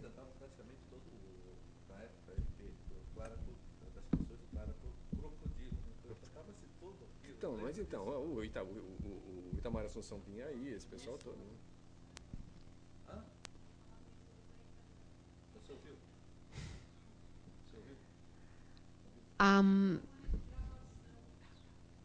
Eu quero muito abrir para o público. Eu só queria fechar essa, essa última fala da seguinte forma. Toda vez que eu falo educação musical, eu me preocupo muito, porque a gente tem uma ideia desse termo educação musical como uma coisa, isso também, graças à nossa história, como uma coisa rígida, uma coisa uh, limitante, limitadora, chata, etc. Essa, esse termo, educação musical, eu sempre prefiro trocar por é, passar novos referenciais, buscar a pluralidade, etc. Agora, quando a gente fala assim, a educação formal, isso também vem cheio de, de, de símbolos, não é?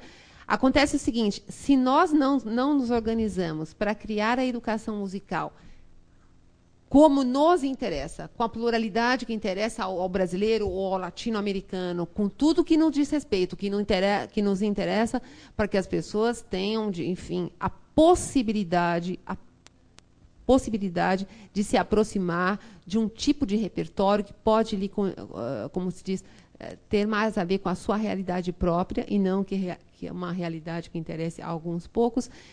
Aí essa, essa falta de formalização, ao meu ver, né, para criar a, a, a, pluralidade, etc., etc., isso é que possibilita que a mídia, então, venha e ocupe esse espaço, porque eles estão com uma ferramenta muito, muito boa. São horas diárias de trabalho ali, muito bem, form, uh, muito bem organizado e de uma forma muito atraente, através de uma tela. Né? Enfim. Bom, eu. Tudo bem? Eu abri, Heloísa, para o pessoal? É... Então tá aí.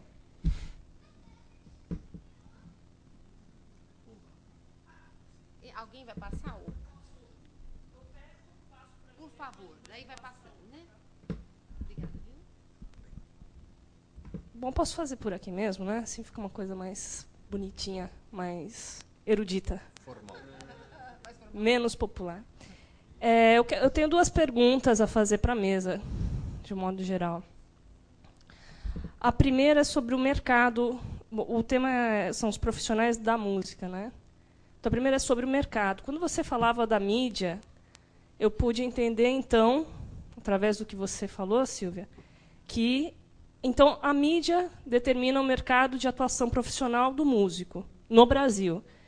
Essa questão da mídia também é um pouco fácil de entender eh, na América Latina, porque realmente é muito forte no Brasil determina muita coisa. Quem está participando é, hoje o dia inteiro teve o Roberto, né, que falou muito bem, né, deixou muito claro essa questão da mídia. Então, mas a primeira pergunta então é essa: qual o mercado de atuação para o profissional da música? A segunda pergunta é em relação à educação musical. Eu entendo de um modo geral eu também sou formada em música e etc. Eu entendo que existe, de um modo geral, dois tipos de educação musical. Uma que é educação de base, que infelizmente também sabemos, não precisa ficar dando murro em ponta de faca, a gente já sabe que a música está ausente das escolas há pelo menos 30 anos. Talvez volte. Né? Então, essa educação musical de base para o ouvinte, enfim cultura de modo geral. E existe a educação musical que forma o profissional. Então, minha segunda pergunta, principalmente eu sendo formada em composição e regência, sou violonista, toco solos de violão também. Enfim, você se forma e para quê? Para qual mercado e qual que é a formação então desse eh, esse profissional está sendo formado de que maneira e para que mercado? E ainda acrescento que eu é, notei que alguns países, é, isso é muito claro. Por exemplo, o músico prático, né, o instrumentista que vai tocar tal, ele se forma numa escola prática, que são os conservatórios, que seriam os cursos técnicos. E a universidade é o lugar que forma acadêmicos. Às vezes eu tenho a sensação que aqui as coisas se misturam. Então, minha pergunta é essa, porque está pipocando um monte de faculdade de, de música. Então, para que mercado? é, estão sendo formados esses profissionais e qual é o profissional que está sendo formado. Tenho uma experiência bem pessoal a respeito disso, muito engraçada. Eu tenho um filho formado em faculdade de música e o outro formado em jornalismo. Né? Mas esse formado em jornalismo também é músico. e os dois tocam. E o dia que o mais novo se formou em jornalismo, eu falei com o mais velho que toca aí na noite, né? Bom, enfim, estou com dois filhos formados, como quem diz, cumpri uma parte da missão, né? Ele falou que legal, um que não vai usar e outro que não precisa. Ou seja, ele falou que ele não precisava da faculdade de música para ser músico da noite. Eu realmente não sei. Eu ouvi isso do Theo. Fiquei muito contente já de imaginar, não é? depois de todo o gasto. Tá? Então, de fato, é uma pergunta é uma, é uma pergunta interessante, né? O sujeito formado na faculdade de música, além de dar aula na universidade de música, realmente, né, no exercício da música, pelo menos, eu não posso. Tem, ela ficou tanto termo proibido de usar aqui que eu acho que ela devia fazer uma lista ali. Assim, assim, esses termos a gente não pode usar, não posso usar popular porque ela vai ficar brava comigo. Mas realmente, para o mercado da noite, não sei, ou para o mercado que eu conheço da música, realmente não sei o que que como essa brincadeira que o meu filho fez. Não, não sei para que, que ele fez. Ele brincou comigo, então não precisava ter feito faculdade. E tem mais um drama, a questão do músico. Né? A, o grande mercado do músico que toca nas casas, toca por aí, toca em show, toca em teatro, toca não sei o quê. Olha, fora o Sesc, ele é totalmente informal. Né? Eu, aliás, uma das grandes aflições que eu, que eu falo, e sempre pergunto para todo mundo, escuta, como é que você vai pagar imposto de renda? Como é que você faz para obter um financiamento? Como é? Um é, é, põe tudo em nome da mulher, outro é o pai, outro é não sei quem, outro é não sei quem. Porque não há um recibo, não há uma... O SESC exige a carteira da ordem, tá? Exige. O SESC exige. Eu sei, eu tenho carteira da ordem, se eu toquei aqui, eles exigem, né? Fora o SESC, todos esses lugares que eu mencionei, mais alguns todos, Ninguém exige absolutamente nada. Paga ali o cachê no final da noite e acabou. É trabalho informal. Faz parte dessa grande, desse grande contingente de trabalho informal. Além dessa questão que você falou, ainda tem mais essa. A questão trabalhista é complicadíssima. Porque por mais que a Ordem dos Músicos, que está há 30 e não sei quantos anos na mão do seu Wilson Sandori, é, fala que precisa de contrato, eu não conheço um, em mais de 30 anos por aí, eu não conheço um dono de casa noturna ou de qualquer coisa dessa que tenha assinado um contrato com um músico. Tem uma, uma, ainda um desdobramento que você falou. Tá? Não tenho a menor ideia como isso será resolvido, se é que vai ser. Eu também não sei como funciona em outros países. Quando nós falamos de mercado de trabalho, eu, eu, eu vou antes, é, dizendo que, antes de pensarmos no mercado de trabalho para o do músico, vamos pensar que a música ela é fundamental na formação, dizer, na formação é, do ser humano, na formação do jovem, na formação da criança e, mesmo é, da, da, da, formação da sociedade.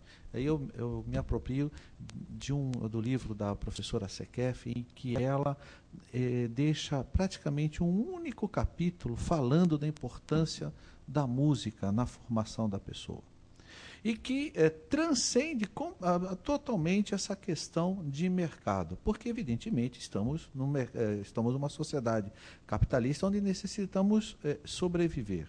Mas eu aconselho a, a, a, leitura desse livro, Música, da professora Maria de Lourdes Sequef Zampronha, isso é da editora Ana Blume, da editora Ana Blume perdoe, Edunesp, desculpe, Edunesp. Então, aconselho a leitura é, desse livro. Agora, é, quanto ao mercado de trabalho, a, no mês de março, a, a Mireille Iglesias, conversando comigo, dizia, fazia essa mesma pergunta que a, a Cíntia está fazendo agora. Ela, me, ela dizia assim, o que, que eu vou dizer para os meus alunos? Né? É, não tem mercado de trabalho para todo mundo. Não é? Se, eu, eu vou estou dando aula para eles, mas não tem mercado. Eu falava, não é questão só do mercado. Este ensinamento vai ser importante para para o futuro deste jovem é, para quem você está trabalhando.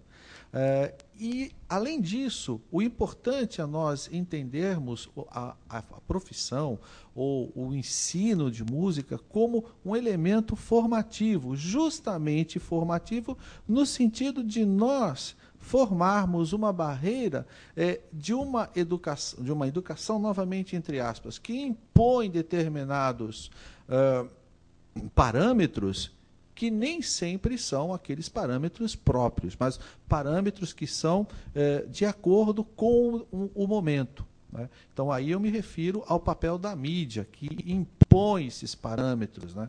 Agora, para que se, tor para que se forme é, um, um determinado elemento que, que se. Me ajudem que vá lutar contra isso. Então, há necessidade da educação musical. E quando se fala em educação musical, há necessidade desse elemento para que continue esse, esse trabalho. Eu não vejo eh, necessariamente o trabalho, vamos dizer, da, do, da, da música como algo voltado para esse prisma da sobrevivência, porque ela é muito ampla. Eu vejo, eu vejo, por exemplo, Cancelo, um psicólogo, eu cito o próprio Gilberto Mendes, era um economiário, eu cito novamente o, o próprio Silvio Ferraz como intelectual, claro, um intelectual voltado para a música e um compositor, é, um professor universitário. No meu caso, especificamente, tenho uma formação em, em História, sou professor de ensino fundamental e médio, enfim. É, mas a música funciona como um elemento formativo da minha, é, de toda essa minha educação interior. Claro que eu, eu vivo também de alguns cachês, porque afinal de contas ninguém é de ferro, né? Quando me pagam aqui no Brasil. Enfim, eu acho que é mais ou menos por aí. Ah, sim, é, falei em mídia. Tem um mercado aí que a meninada não se atém, que é justamente esse o papel. A música no marketing, a música na mídia. Que ninguém pensa nisso. É um campo de trabalho aí fantástico que ninguém está explorando, ou pelo menos não sabe ainda o quão importante é isso. Porque uh, os, os, uh, os comerciais, uh, é feito, a, a música é feita de uma forma muito intuitiva, não é muitas vezes pensada da forma como ela deveria ser. Então, é isso aí. Como é seu nome? Cíntia, eu vou tentar ser breve, né, porque tem outras pessoas que querem perguntar, o tempo vai. Para a sua primeira pergunta, se a limitação existe, ela é imensa. Né? Ela é imensa e de várias formas. Ela é muito mais complexa. Se você, não sei se você estava aqui ontem com a fala da Mariana, né? a Mariana deu um grande testemunho do que uma pessoa que tem eh, na sua família uma formação de musical que vem dos avós e sei lá o quê, e ela nasceu bebê participando deste mundo, estudou pra caramba, é uma profissional extremamente experiente e sofre enormemente essa toda todo esse desdobramento que a força da mídia coloca, né? Então eu não vou repetir porque vocês estavam aqui, eu só, eu só vou dizer que é muito grande e ela é complexa, ela é danada. Quanto à segunda parte, eu me defendo do, do seguinte: eu optei em ser autônoma. É a forma que eu estou conseguindo. Aliás, diferente do uh, meu colega, eu vou dizer, eu não gostei da minha formação musical que eu tive na escola. Ela foi muito direcionada. E eu sempre muito. Eu acho que é pelo fato de eu ser libriana, sabe? Eu gosto de, de ter os dois pratinhos. Você também é? Olha só. Então, eu, eu, essa coisa do popular erudito, acho que ele vai sonhar hoje, meu colega é, sempre me incomodou, desde menina, né? como eu já falei. Então, eu, eu percebi que, sendo autônoma, eu consigo lidar melhor com essa situação. Eu crio a situação que eu quero, ou eu escolho, me dou a luxo de escolher. É claro que uh, financeiramente é um caos, e eu não vou estar nunca na Rede Globo, tudo bem, entendeu? Eu acho que são opções. Só que o meu prazer vai mais por outras vias. Então, Uh, eu faço a música que eu quero, já sei que não vou estar nem na Globo e, e sei lá, em, entendeu? Então, assim, eu, eu dou aula que eu quero, eu não entro na faculdade porque eu vou ser obrigada a dar aula ou na faculdade de popular ou na faculdade de erudito. Eu uh, não sei se ainda existe uma faculdade que eu conseguiria uh, abarcar isto, né? E se existir, eu vou estar lá, entendeu? enfim, eu rapidamente respondo assim para você. Né? E não foi na faculdade que eu aprendi música. Eu aprendi música com alguns professores, alguns da faculdade, muitos fora, que eu escolhi, que tinham essa visão abrangente, não preconceituosa, pessoas especiais. Né? Então, assim, tento eu ser como educadora também. O, Silvio é, tem a é, colega também, né? Isso. Eu acho que podia pôr as duas coisas juntas. É, não, era, mais assim, tipo, talvez até uma observação. que São três coisinhas. Uma é, é que esse problema que a gente localiza na música. Eu me lembro uma vez dando essas coisas de se virar para conseguir sobreviver, né? Dando aula num um curso prepara, preparava professores para concurso, escola pública. E daí eu estava dando aula e papapá, e aula sobre estética. E daí a parte de música, eu comecei a falar de teorema de Pitágoras, não sei o que lá. No intervalo, um professor lá, olha, a gente juntou um grupinho aqui, é o seguinte, a gente é professor de matemática na escola pública, a gente queria que você explicasse para a gente direito, porque a gente não lembra mais exatamente essa coisa do teorema de Pitágoras, você desenhou na lousa. O nosso problema não é música, o problema é matemática, é português, tá uma desgraceira mesmo. Né? E a outra coisa, essa coisa do popular e do erudito, né? Tem uma colega que voltou, acabou de voltar de Moçambique, uma atriz, foi fazer um trabalho com grupo de teatro em Moçambique. E nesse grupo de teatro, a coisa que as pessoas mais se queixavam lá é que em Moçambique atualmente se canta cada vez menos a música moçambicana e cada vez mais essa porcaria de Chico Buarque, Caetano Veloso, Gilberto Gil, essas porcarias brasileiras. Que para nós aqui é a grande música popular, né? A gente vai falar de Sandy Júnior, etc e tal. É a gente acaba criticando. Quer dizer, para eles é esse que é o problema. E, é o problema é que a Globo é internacional e enfia lá o que há de melhor no Brasil. Só que tá, os caras se queixam lá porque não tem lugar mais para se cantar a música moçambicana.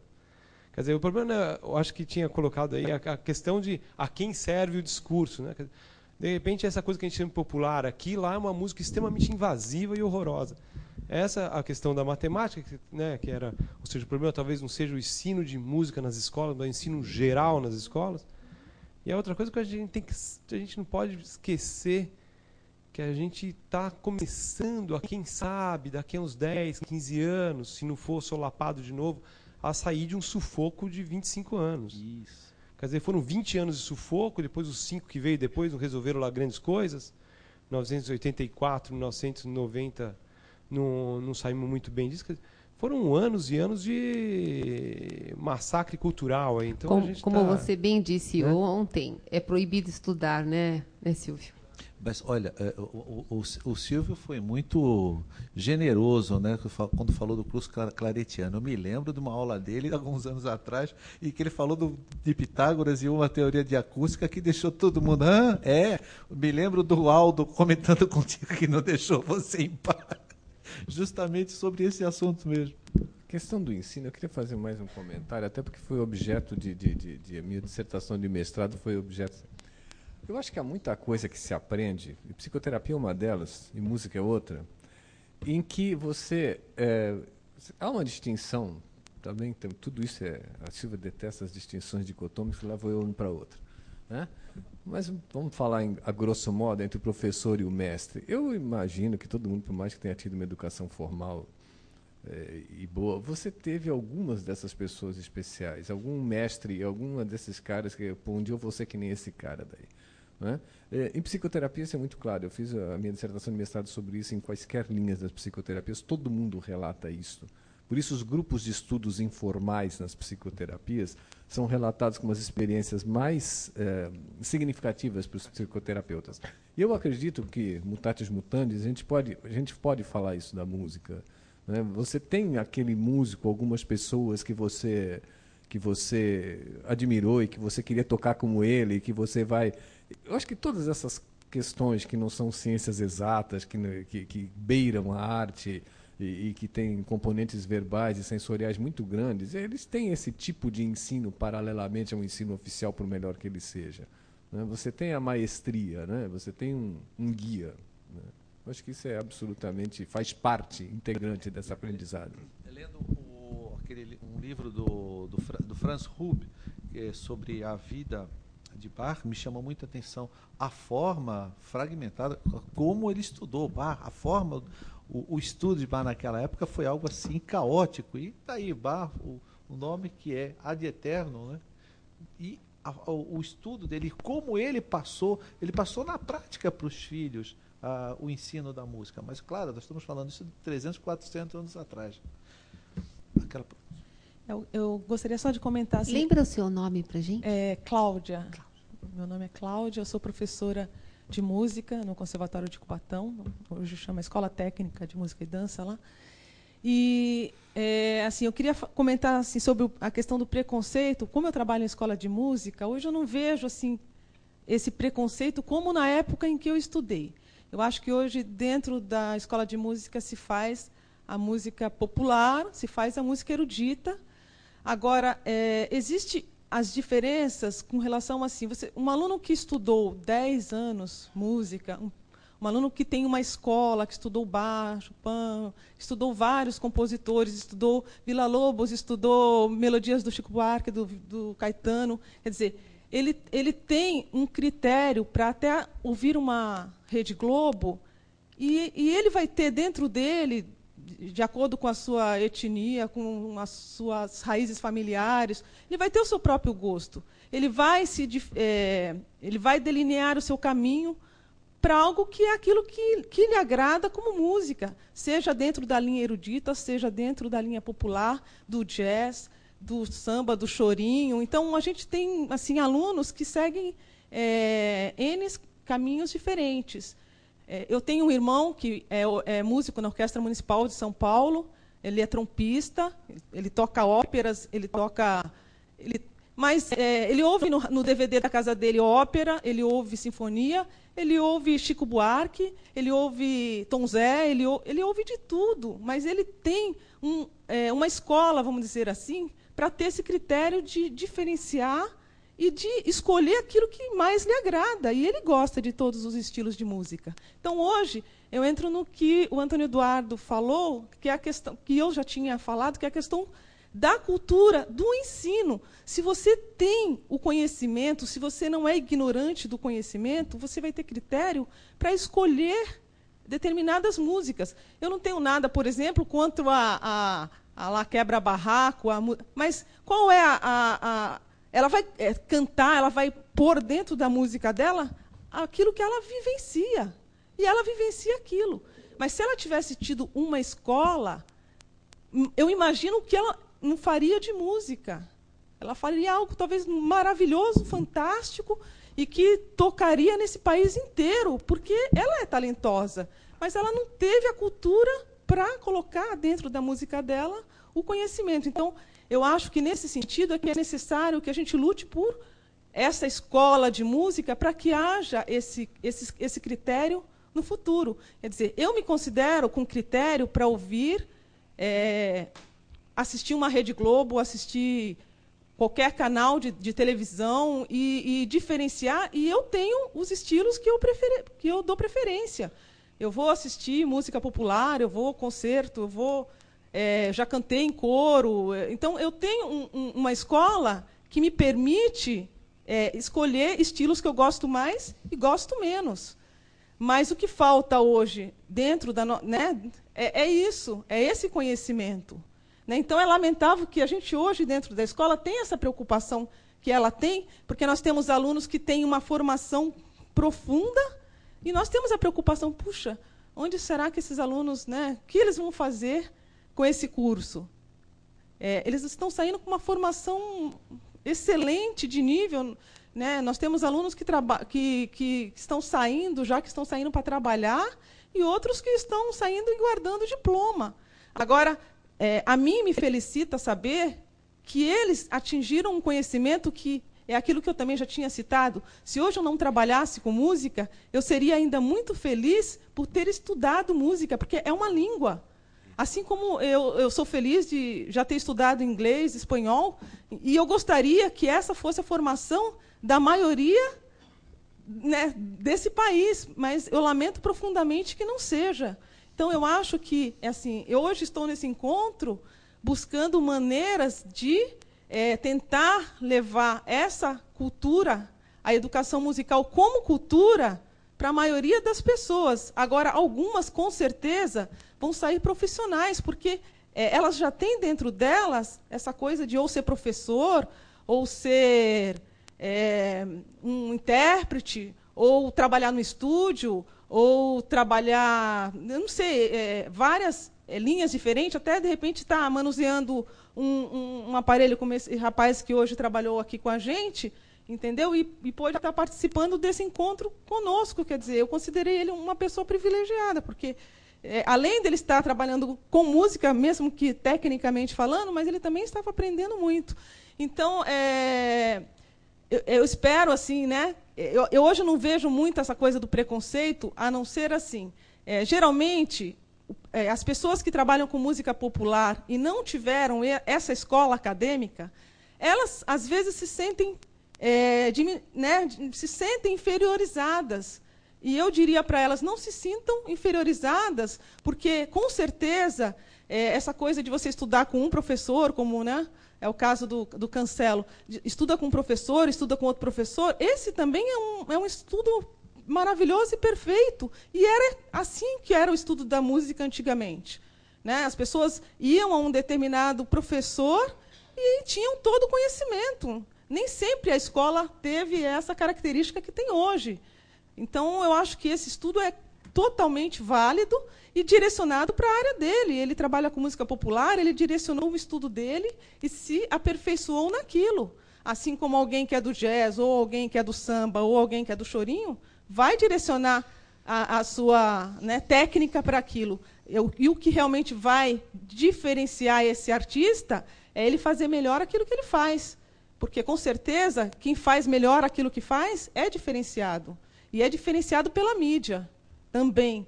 Porque, muitas vezes, é, a Rede Globo tenta colocar alguém na mídia e não consegue. Por quê? Porque aquela pessoa que ela tenta, ela não tem talento, ela não tem condição e a própria mídia é, a exclui. E assim como muitos que eles conseguem colocar que realmente são talentosos, brilham. Porque realmente aquele que é mais talentoso vai brilhar sempre, vai ser sempre uma estrela. Ele sempre vai brilhar, até mesmo que a, a gente tentando é, a cobrir, apagar. Não, isso não tem como, entendeu? Então, eu acho que o importante do, é, do aluno, do músico, é ele fazer bem aquilo que ele faz. Quando ele gosta daquilo que ele faz, ele vai fazer aquilo muito bem. E com certeza ele vai se sobressair. Então, é, isso falando com relação ao preconceito, com, com, relação a essa coisa de erudito e popular, que hoje eu já não vejo que seja assim tão, né, tão forte. Eu acho que é, os músicos eruditos hoje fazem popular, a jazz sinfônica faz uma música maravilhosa, uma música popular maravilhosa. A gente teve exemplo ontem aqui na, no nosso intervalo de rapazes jovens, né, 18, 20 anos no máximo, tocando música popular, um quarteto de cordas tocando música popular. Então, é, isso é, é, é, é a música evoluindo. E essa coisa do preconceito, ela existe desde a Idade Média. Quando surgiu a polifonia, houve um preconceito com a polifonia. Quando surgiu o barroco, ah, é enfeite demais na música. Quando surgiu o romântico, nossa, quanta dissonância. Quando, entendeu? E, e, e acontece hoje com a música contemporânea. A gente às vezes tem dificuldade de ouvir, porque às vezes, nossa, parece um pouco estranha, porque nós não temos, às vezes, a familiaridade com aquilo. Mas daqui a 10, 15 anos, com certeza, a música contemporânea vai ser maravilhosa. Então, é, já é hoje é, muito mais do que era quando eu fiz faculdade. Já fiz faculdade há 20 anos atrás. E eu já participava dos, dos festivais música nova, e, e, existe uma diferença, uma, não é, eu posso dizer, é, por experiência própria, que hoje ela é muito mais, muito mais aceita do que era 20 anos atrás. E da, imagine daqui a 20 anos, né, o que não, como não vai ser ainda mais aceita. Então, essa coisa de preconceito vai sempre existir. Né? É rupturas que fazem parte da evolução da música. É, de tudo que você falou, é, para mim fica a palavrinha mágica com a familiaridade. Eu acho que seria, se a gente entendesse educação musical como familiaridade com diferentes gêneros e estilo, estilos, para que cada um possa ter a autonomia de escolher o que está com vontade naquele momento de ouvir, as coisas seriam muito diferentes. Eu acho que eu preciso fechar. Você quer falar, Antônio? Era só para dizer, gente, muito interessante, fiquei muito contente com a intervenção da professora. É só para dizer o seguinte, que se há uma ilha é, de educação musical, essa ilha chama-se Escola Municipal de Música de Cubatão no sentido formal que eu me, que eu me refiro. E eh, eu até achei interessante no, no, discurso da professora, porque referendo aquilo que eu, que eu falei em relação à, educação musical, à educação no sentido eh, digamos, metodológico, pedagógico da palavra. E não não poderia ser de outra forma, porque não sei se aqui a maioria do, do, do, das pessoas sabe quem fundou essa escola. Simplesmente Almeida Prado, né? Foi o fundador dessa escola. Então tá aí, olha a semente que ele que ele depositou e como ele está é, e como está germinando em outras gerações. Quer dizer, é referenda mesmo. Isso agora, o importante é que esse trabalho se dê é, continuidade. Agora, só para só fechar, eu lamento profundamente, é, vou talvez até ser um pouco indelicado com, com a universidade que, que me convida, mas eu lamento profundamente em Santos termos na Baixada Santista temos cinco universidades e nenhuma delas ligadas ao ensino de música quer dizer, é, ou a arte propriamente dita. Eu acho isso lamentável, né? Quer dizer, forma-se para um mercado, para um mercado, sabe de Deus quem. Né? Então, é, fica aí, de certa forma, meu, um certo protesto, porque é, em Santos ter cinco universidades e nenhuma delas estar ligada à música, eu considero isso lamentável por parte dos, e vou frisar bem a palavra, empresários do ensino. Olha, a minha intervenção é muito pequena, né? Depois, mas daqui a pouco eu vou falar na próxima mesa que eu sou da Musimídia, eu sou a Suzana, nem todo mundo me conhece. E é só porque mencionaram Moçambique, que por um acaso é uma das minhas áreas de trabalho. Então, apenas é praticamente uma nota de rodapé, né? Então, uh, eu uh, trabalho com as, com as Áfricas de língua portuguesa, mais com Cabo Verde, Moçambique e Angola. Então, o que, que acontece em termos musicais? Angola tem uma tremenda influência brasileira, muito, muito, muito grande, não só de música, como de poesia também. Então, Cabo Verde e Angola, uma grande penetração da cultura brasileira, tanto erudita quanto popular. Então, por exemplo, uh, se você pegar um angolano de, vamos dizer assim, uma idade média de 50 anos, um cabo-verdiano, são pessoas que recitam para você Manuel Bandeira, uh, Carlos Drummond de Andrade, João Cabral de Melo Neto, que leram Graciliano Ramos. Se você pegar uma pessoa alfabetizada, ela provavelmente terá essa bagagem cultural e Uh, Angola, por exemplo, o, os músicos brasileiros são idolatrados. Então, uh, Existe, por exemplo, é, muita, existe um movimento muito grande de pessoas indo fazer shows, por exemplo, Maria Bethânia, Milton Nascimento e tal, por conta também das empresas brasileiras que mantêm seus funcionários lá, como, por exemplo, marcadamente a Odebrecht. Já o que acontece do lado de Moçambique é que Moçambique ficou encravado em territórios cercados por países anglófonos, com marcada influência da Inglaterra. Então, o que acontece? A penetração da cultura brasileira em Moçambique é muito pequena. Então, agora ela vem crescendo, ela vem aumentando depois, mas é, ela é muito mais marcada pela, por exemplo, pela cultura da África do Sul, inclusive musicalmente, do que pelo Brasil. Isso veio se revertendo a partir das independências, a partir de 1975, e claro que a Globo Internacional, que mantém um canal que passa nas Áfricas de língua portuguesa, é uma coisa marcada. Então, para vamos dizer assim, em relação às outras Áfricas de língua portuguesa, a nossa cultura musical, por exemplo, no caso Chico Buarque, tá, tá, tá, tá, é, tem uma presença muito menor do que nas outras Áfricas. É? Então, uma coisa mais recente, digamos assim, de, das independências para cá, de 75 para cá, porque também foram as elites culturais, muito, então, as elites, sim, muito influenciadas pela literatura e música brasileira. Então, e isso é uma realidade. Então, mesmo a parte musical de, vamos dizer, conjuntos de música popular e tal e tal, tem é, muita influência dos territórios anglófonos do lado, em termos de ritmo, em termos de, de gêneros musicais. Obrigada, eu vou passar para ele.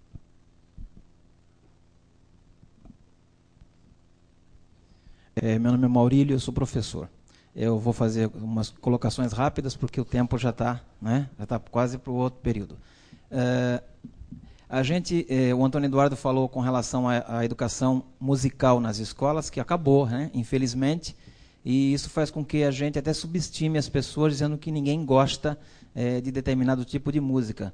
Mas quando a gente vê, por exemplo, uma, um comercial que usa Vivaldi, por exemplo, e as pessoas cantarolam na escola e nem sabem quem é a música e quem é o compositor, a gente subestima as pessoas dizendo que não gosta. Só que tem um detalhe: muitos dos educadores não têm noção e nem educação musical alguma e se dizem educadores. Então estão é, absorvendo é, Bruno e Marrone e etc., que gritam, não cantam, né? na minha opinião, e é, dizem que aquilo é música. Né? Mas tudo bem, né? não estou falando né, Gwen Pocotó e outras coisas mais. Mas, de qualquer maneira, é, é assim, a realidade musical ou não musical da escola é essa. Né? Os professores, os educadores deveriam, não só os de música, né? eu estou excetuando os de música, é, os outros deveriam ter um pouquinho mais de senso é, antes de se de abrir a boca para falar que, que conhecem música e assim por diante. É, um outro ponto é com relação a pessoas jovens, músicos jovens, que estão fazendo até música popular que a própria juventude da idade deles não absorve. Eu estava comentando aqui o caso, por exemplo, de um CD da Maria Rita, né, que ela é, tem um, um, um, trabalho todo elaborado, né, de letra, música, tocando com músicos jovens, né, bem abaixo dos 30 anos, e a juventude não absorve um trabalho como esse. Né? Sem falar de Javan, etc., que são autores, cantores que vêm de uma outra geração. E é, um outro fato também que é interessante é que quando a gente lida com música erudita e de repente a gente é pego ouvindo alguém, alguma música popular, o colega fala assim: Poxa, mas você escuta isso? Não é? A gente tem que escutar qualquer tipo de música para que a gente tenha uma visão crítica daquilo que possa falar sobre. Né? Não ver, não, não ouvi, não vi e não gostei. Nós temos que ver, ouvir e dar a nossa opinião. E fazer com que aquilo possa melhorar, né? ou que as pessoas possam acordar para um outro tipo de música. Né? É isso aí. Obrigada pela, pela sua fala. É esse tipo de pessoa que faz esse tipo de comentário que diz que a música erudita é para relaxar. Né? música para relaxar. É. Um, ontem estive, estive, conversando com aquela nossa a, a Cláudia Matos, que estava de manhã aqui. Então, ela só para ornamentar, ela faz aquele trabalho de pesquisa maravilhoso que vocês viram de manhã e conversando com ela à noite, ela diz que adora Mozart e adora ópera e chora pra caramba quando ela vai ao teatro assistir ópera e adora popular. Quer dizer, isso eu acho ela uma privilegiada de poder é, se apropriar dessas, desses diferentes gêneros e estilos da, na hora que, que lhe convém, como lhe convém. Né? Enfim, eu, eu entendo isso como busca da liberdade. O, o Luiz, acho que tem duas perguntas para deixar no ar. É isso, eu entendi. São duas perguntas, duas colocações. Não sei se estaria tão, tão dentro aqui quando a, a professora, o seu nome? A Cláudia falou. Os condicionantes da música. É, acho que uma coisa é você ter uma educação musical privilegiada, como o, o Antônio, como ele estava falando, e, e, como você fala, dentro de um, de um no conservatório, como o Maurílio está falando. Mas, de uma maneira geral, né, o condicionante da música ele, ele é diverso. Eu estou lembrando da época dos festivais, quando você estava falando, né, os condicionantes da música. Aquela época que tinha a Jovem Guarda e o pessoal da Bossa Nova era guerra. Não sei se os, os mais velhos aqui lembram. Se, se alguém, se alguém, da, se, se alguém você era pequenininho nada, vai. Ah, vá. Tá, tudo bem. Eu também me lembro vagamente, tá? Mas mas se você era um, era um camarada ligado à Bossa Nova, fosse pego ouvindo a Vanderleia, você estava ferrado com a sua turma o resto do ano. Os condicionantes da música tem uma série de, deles, né? Você atingir esse estádio em que você pode ouvir o que quiser e ter esse, esse, essa ampla liberdade de escolha, acho que é uma coisa que pouca gente atinge mesmo, né? É, ela, é, lamentavelmente ou não, eu estou falando como um fato social. Eu estou falando que tem uma série de condicionantes. O condicionante da turma. O cara está por fora se ouvir outra música. Como aquele menino do Blue que saiu lá do. do né? Então tem, tem muitos condicionantes dessa questão do gosto musical que não são exclusivamente musicais, no sentido, né? Até você atingir um, um, um ponto em que possa discriminar a coisa musicalmente, eu acho isso muito difícil e é uma coisa para poucos. Eu, eu não, não, sei se eu, eu acho que. Eu, eu, não sei. Esse é que é o negócio. Eu não sei o negócio não deveria ser. Eu não, não tenho tanta certeza, não afirmaria isso com tanta tranquilidade, assim, os caminhos que a sociedade deveria seguir para tais e tais coisas, até porque. Não é que aí nós vamos numa longa história, mas. Uh, É, eu também não me atreveria a isso, vamos dizer assim. Né? Tem algumas, alguns estudos muito interessantes, desde o Hobsbawm até o Bernard Higg, que é outro francês, que escreveu A Arte de Errar Previsões, de Júlio Verne e Bill Gates, um livro fantástico, uh, em que vê que todas as vezes que a gente, inclusive o níveis prêmio Nobel e tal, a gente prevê alguma coisa, como você estava falando, não, daqui a 20 anos, então todo mundo vai aceitar os caras de nível prêmio Nobel, eles acertam no máximo dois anos, dois anos e pouco as previsões que fazem. Então eu não me atrevo a fazer previsões. Se eles erram, imagina. tá, é. Eu não me atrevo. Eu digo que é uma coisa para poucos você pegar a coisa no nível único e exclusivamente musical, se é possível, e que os condicionantes são enormes. É, é, por isso que eu estava falando no começo, com um conceito meio chato, representação social da música, não queria me estender na questão conceitual. Porque a música tem uma representação social com diversos condicionantes e determinantes. Né? Bom, três pontinhos, porque é tanto que falar não tem fim, né, gente? É, só por curiosidade, a terceira, a terceiro tema que a gente nem, é, quer dizer, passamos, resvalamos, né? Seria a questão da tal da qualidade musical. Então seria a música erudita popular versus popular, com popular, etc. O processo educativo e a questão da qualidade. A questão da qualidade vai ficar para a próxima vez. Não tem fim. Esses também não tiveram fim e eu não esperava que eu fosse ter de forma nenhuma. É... Silvia, eu posso perguntar? Por favor. É, eu sou Ercília, jornalista. Ouvi todo mundo, o Roberto falar sobre a mídia hoje de manhã. A Silvia está cobrando marketing eu estou a única o único referencial meu com música é ter um filho que pretende ser músico e que vocês ouviram ontem aqui, Jerônimo, que o Celso já ouviu muitas vezes aqui no SESC, e que também bate em ponta de faca para conseguir abrir o, o seu espaço. Ele consegue um espaço na prefeitura, desde que ele cante gratuitamente na Rua 15 ele não serve porque ele é um grupo desconhecido.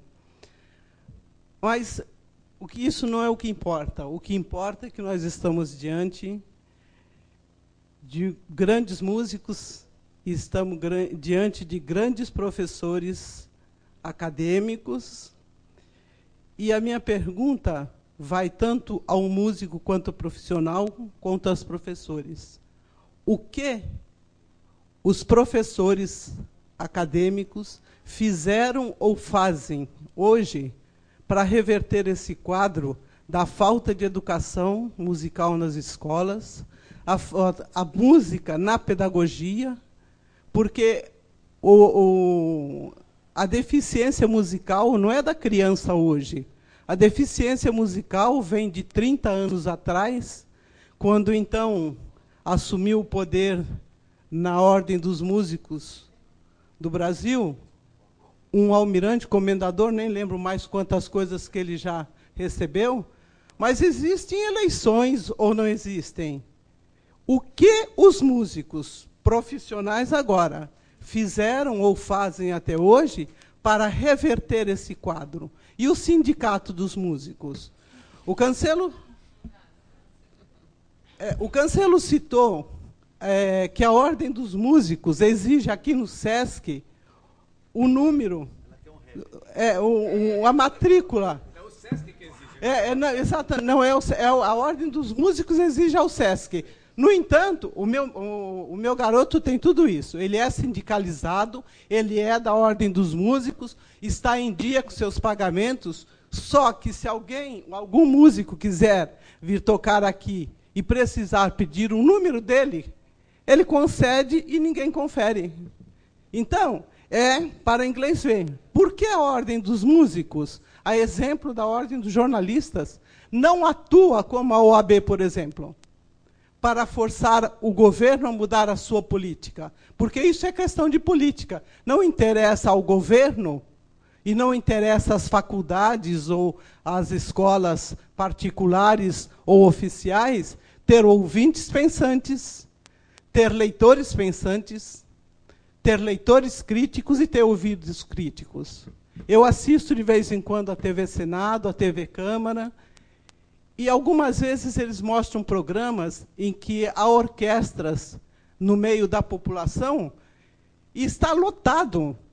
E a população, como aquele pedreiro que veio ouvir o Bach ontem, como é, carteiros, pelo trajar, pela imagem, pela falta de dente, pelos cabelos desgrenhados, pela cor, pela sua roupa surrada, a gente percebe que são pessoas é, ou da periferia, ou de pessoas mais, muito mais humildes, e que estão ouvindo atentamente essas músicas e estão aplaudindo efusivamente. Então, também os músicos de orquestras, os músicos da dita erudita, que, se, que, estão em recintos fechados deveriam ganhar as praças, os espaços livres, para levar a população, aos mais carentes, carentes monetariamente e carentes musicais, esse conhecimento. É de vocês a palavra.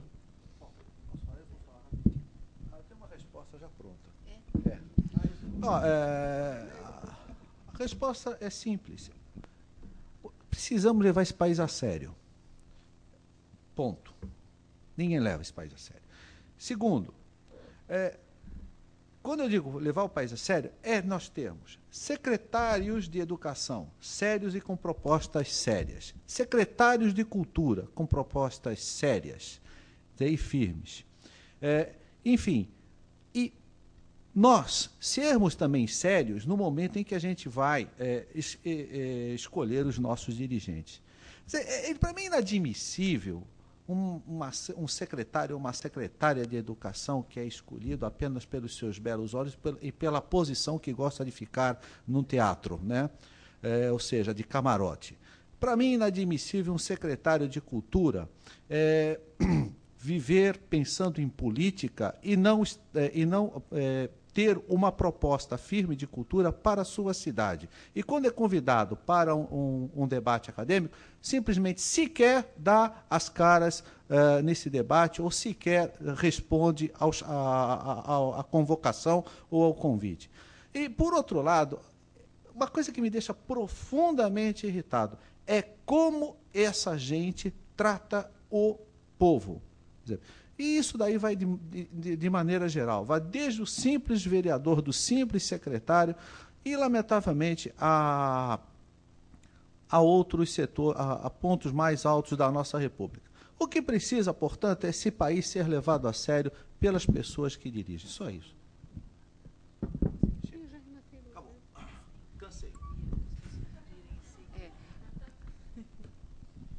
Eu participei de alguma, como eu não não tenho a música como atividade principal, inclusive em termos de tempo, mas eu participei aqui em Santos duas vezes de tentativa da gente reunir os músicos. Aliás, eu, se eu não me engano, a iniciativa foi do Julinho Bittencourt, que era dono do Tem a Música, compositor.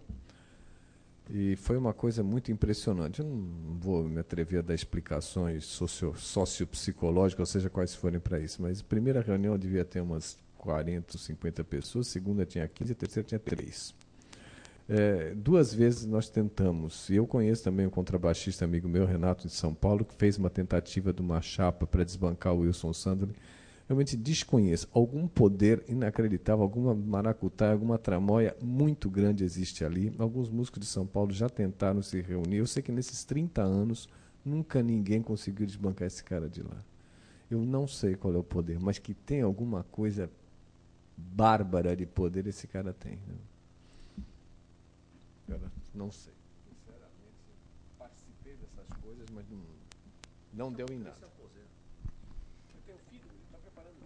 Exília, as orquestras estão saindo, elas estão tocando de graça ou quase por cinco reais, dez reais, mas se a Globo não falar que é maravilhoso, aí é que bicho pega. Não tem público. Gente, muito obrigada. Eu agradeço bastante todos. A, a, olha, ele não falou porque ele não quis. Eu perguntei N vezes se ele queria falar, hein? Não foi culpa minha, não é? Brigadão, então agora a Heloísa fica, não é? Não sei se está tá funcionando. Ah, tá. Não, é só lembrar. Eu estou olhando aqui para o Maurílio, que tem que tomar um lanche, né? Porque daqui a pouco ele vai cantar. Ele tem que cantar. E nós também. Então, depois de tudo isso que vocês viram, a gente pede licença e gostaria de apresentar um nosso projeto de trabalho. Mas para isso a gente queria uns 20 minutos, 15, 20 minutos para um lanchinho, voltar então, aqui estão as pessoas que participam do projeto. E assim concluindo a nossa exposição, é, o Madrigal Ars Viva vai dar encerramento a este encontro. Então, o famoso, emblemático Madrigal Ars Viva, de que foi falado desde o início deste encontro, e não é por acaso que ele está aqui presente. Bom, então, peço a compreensão de todos, se a gente não recomeçar, e peço a todos também que aguentem mais uma hora e pouco, está bem? Até já, obrigada.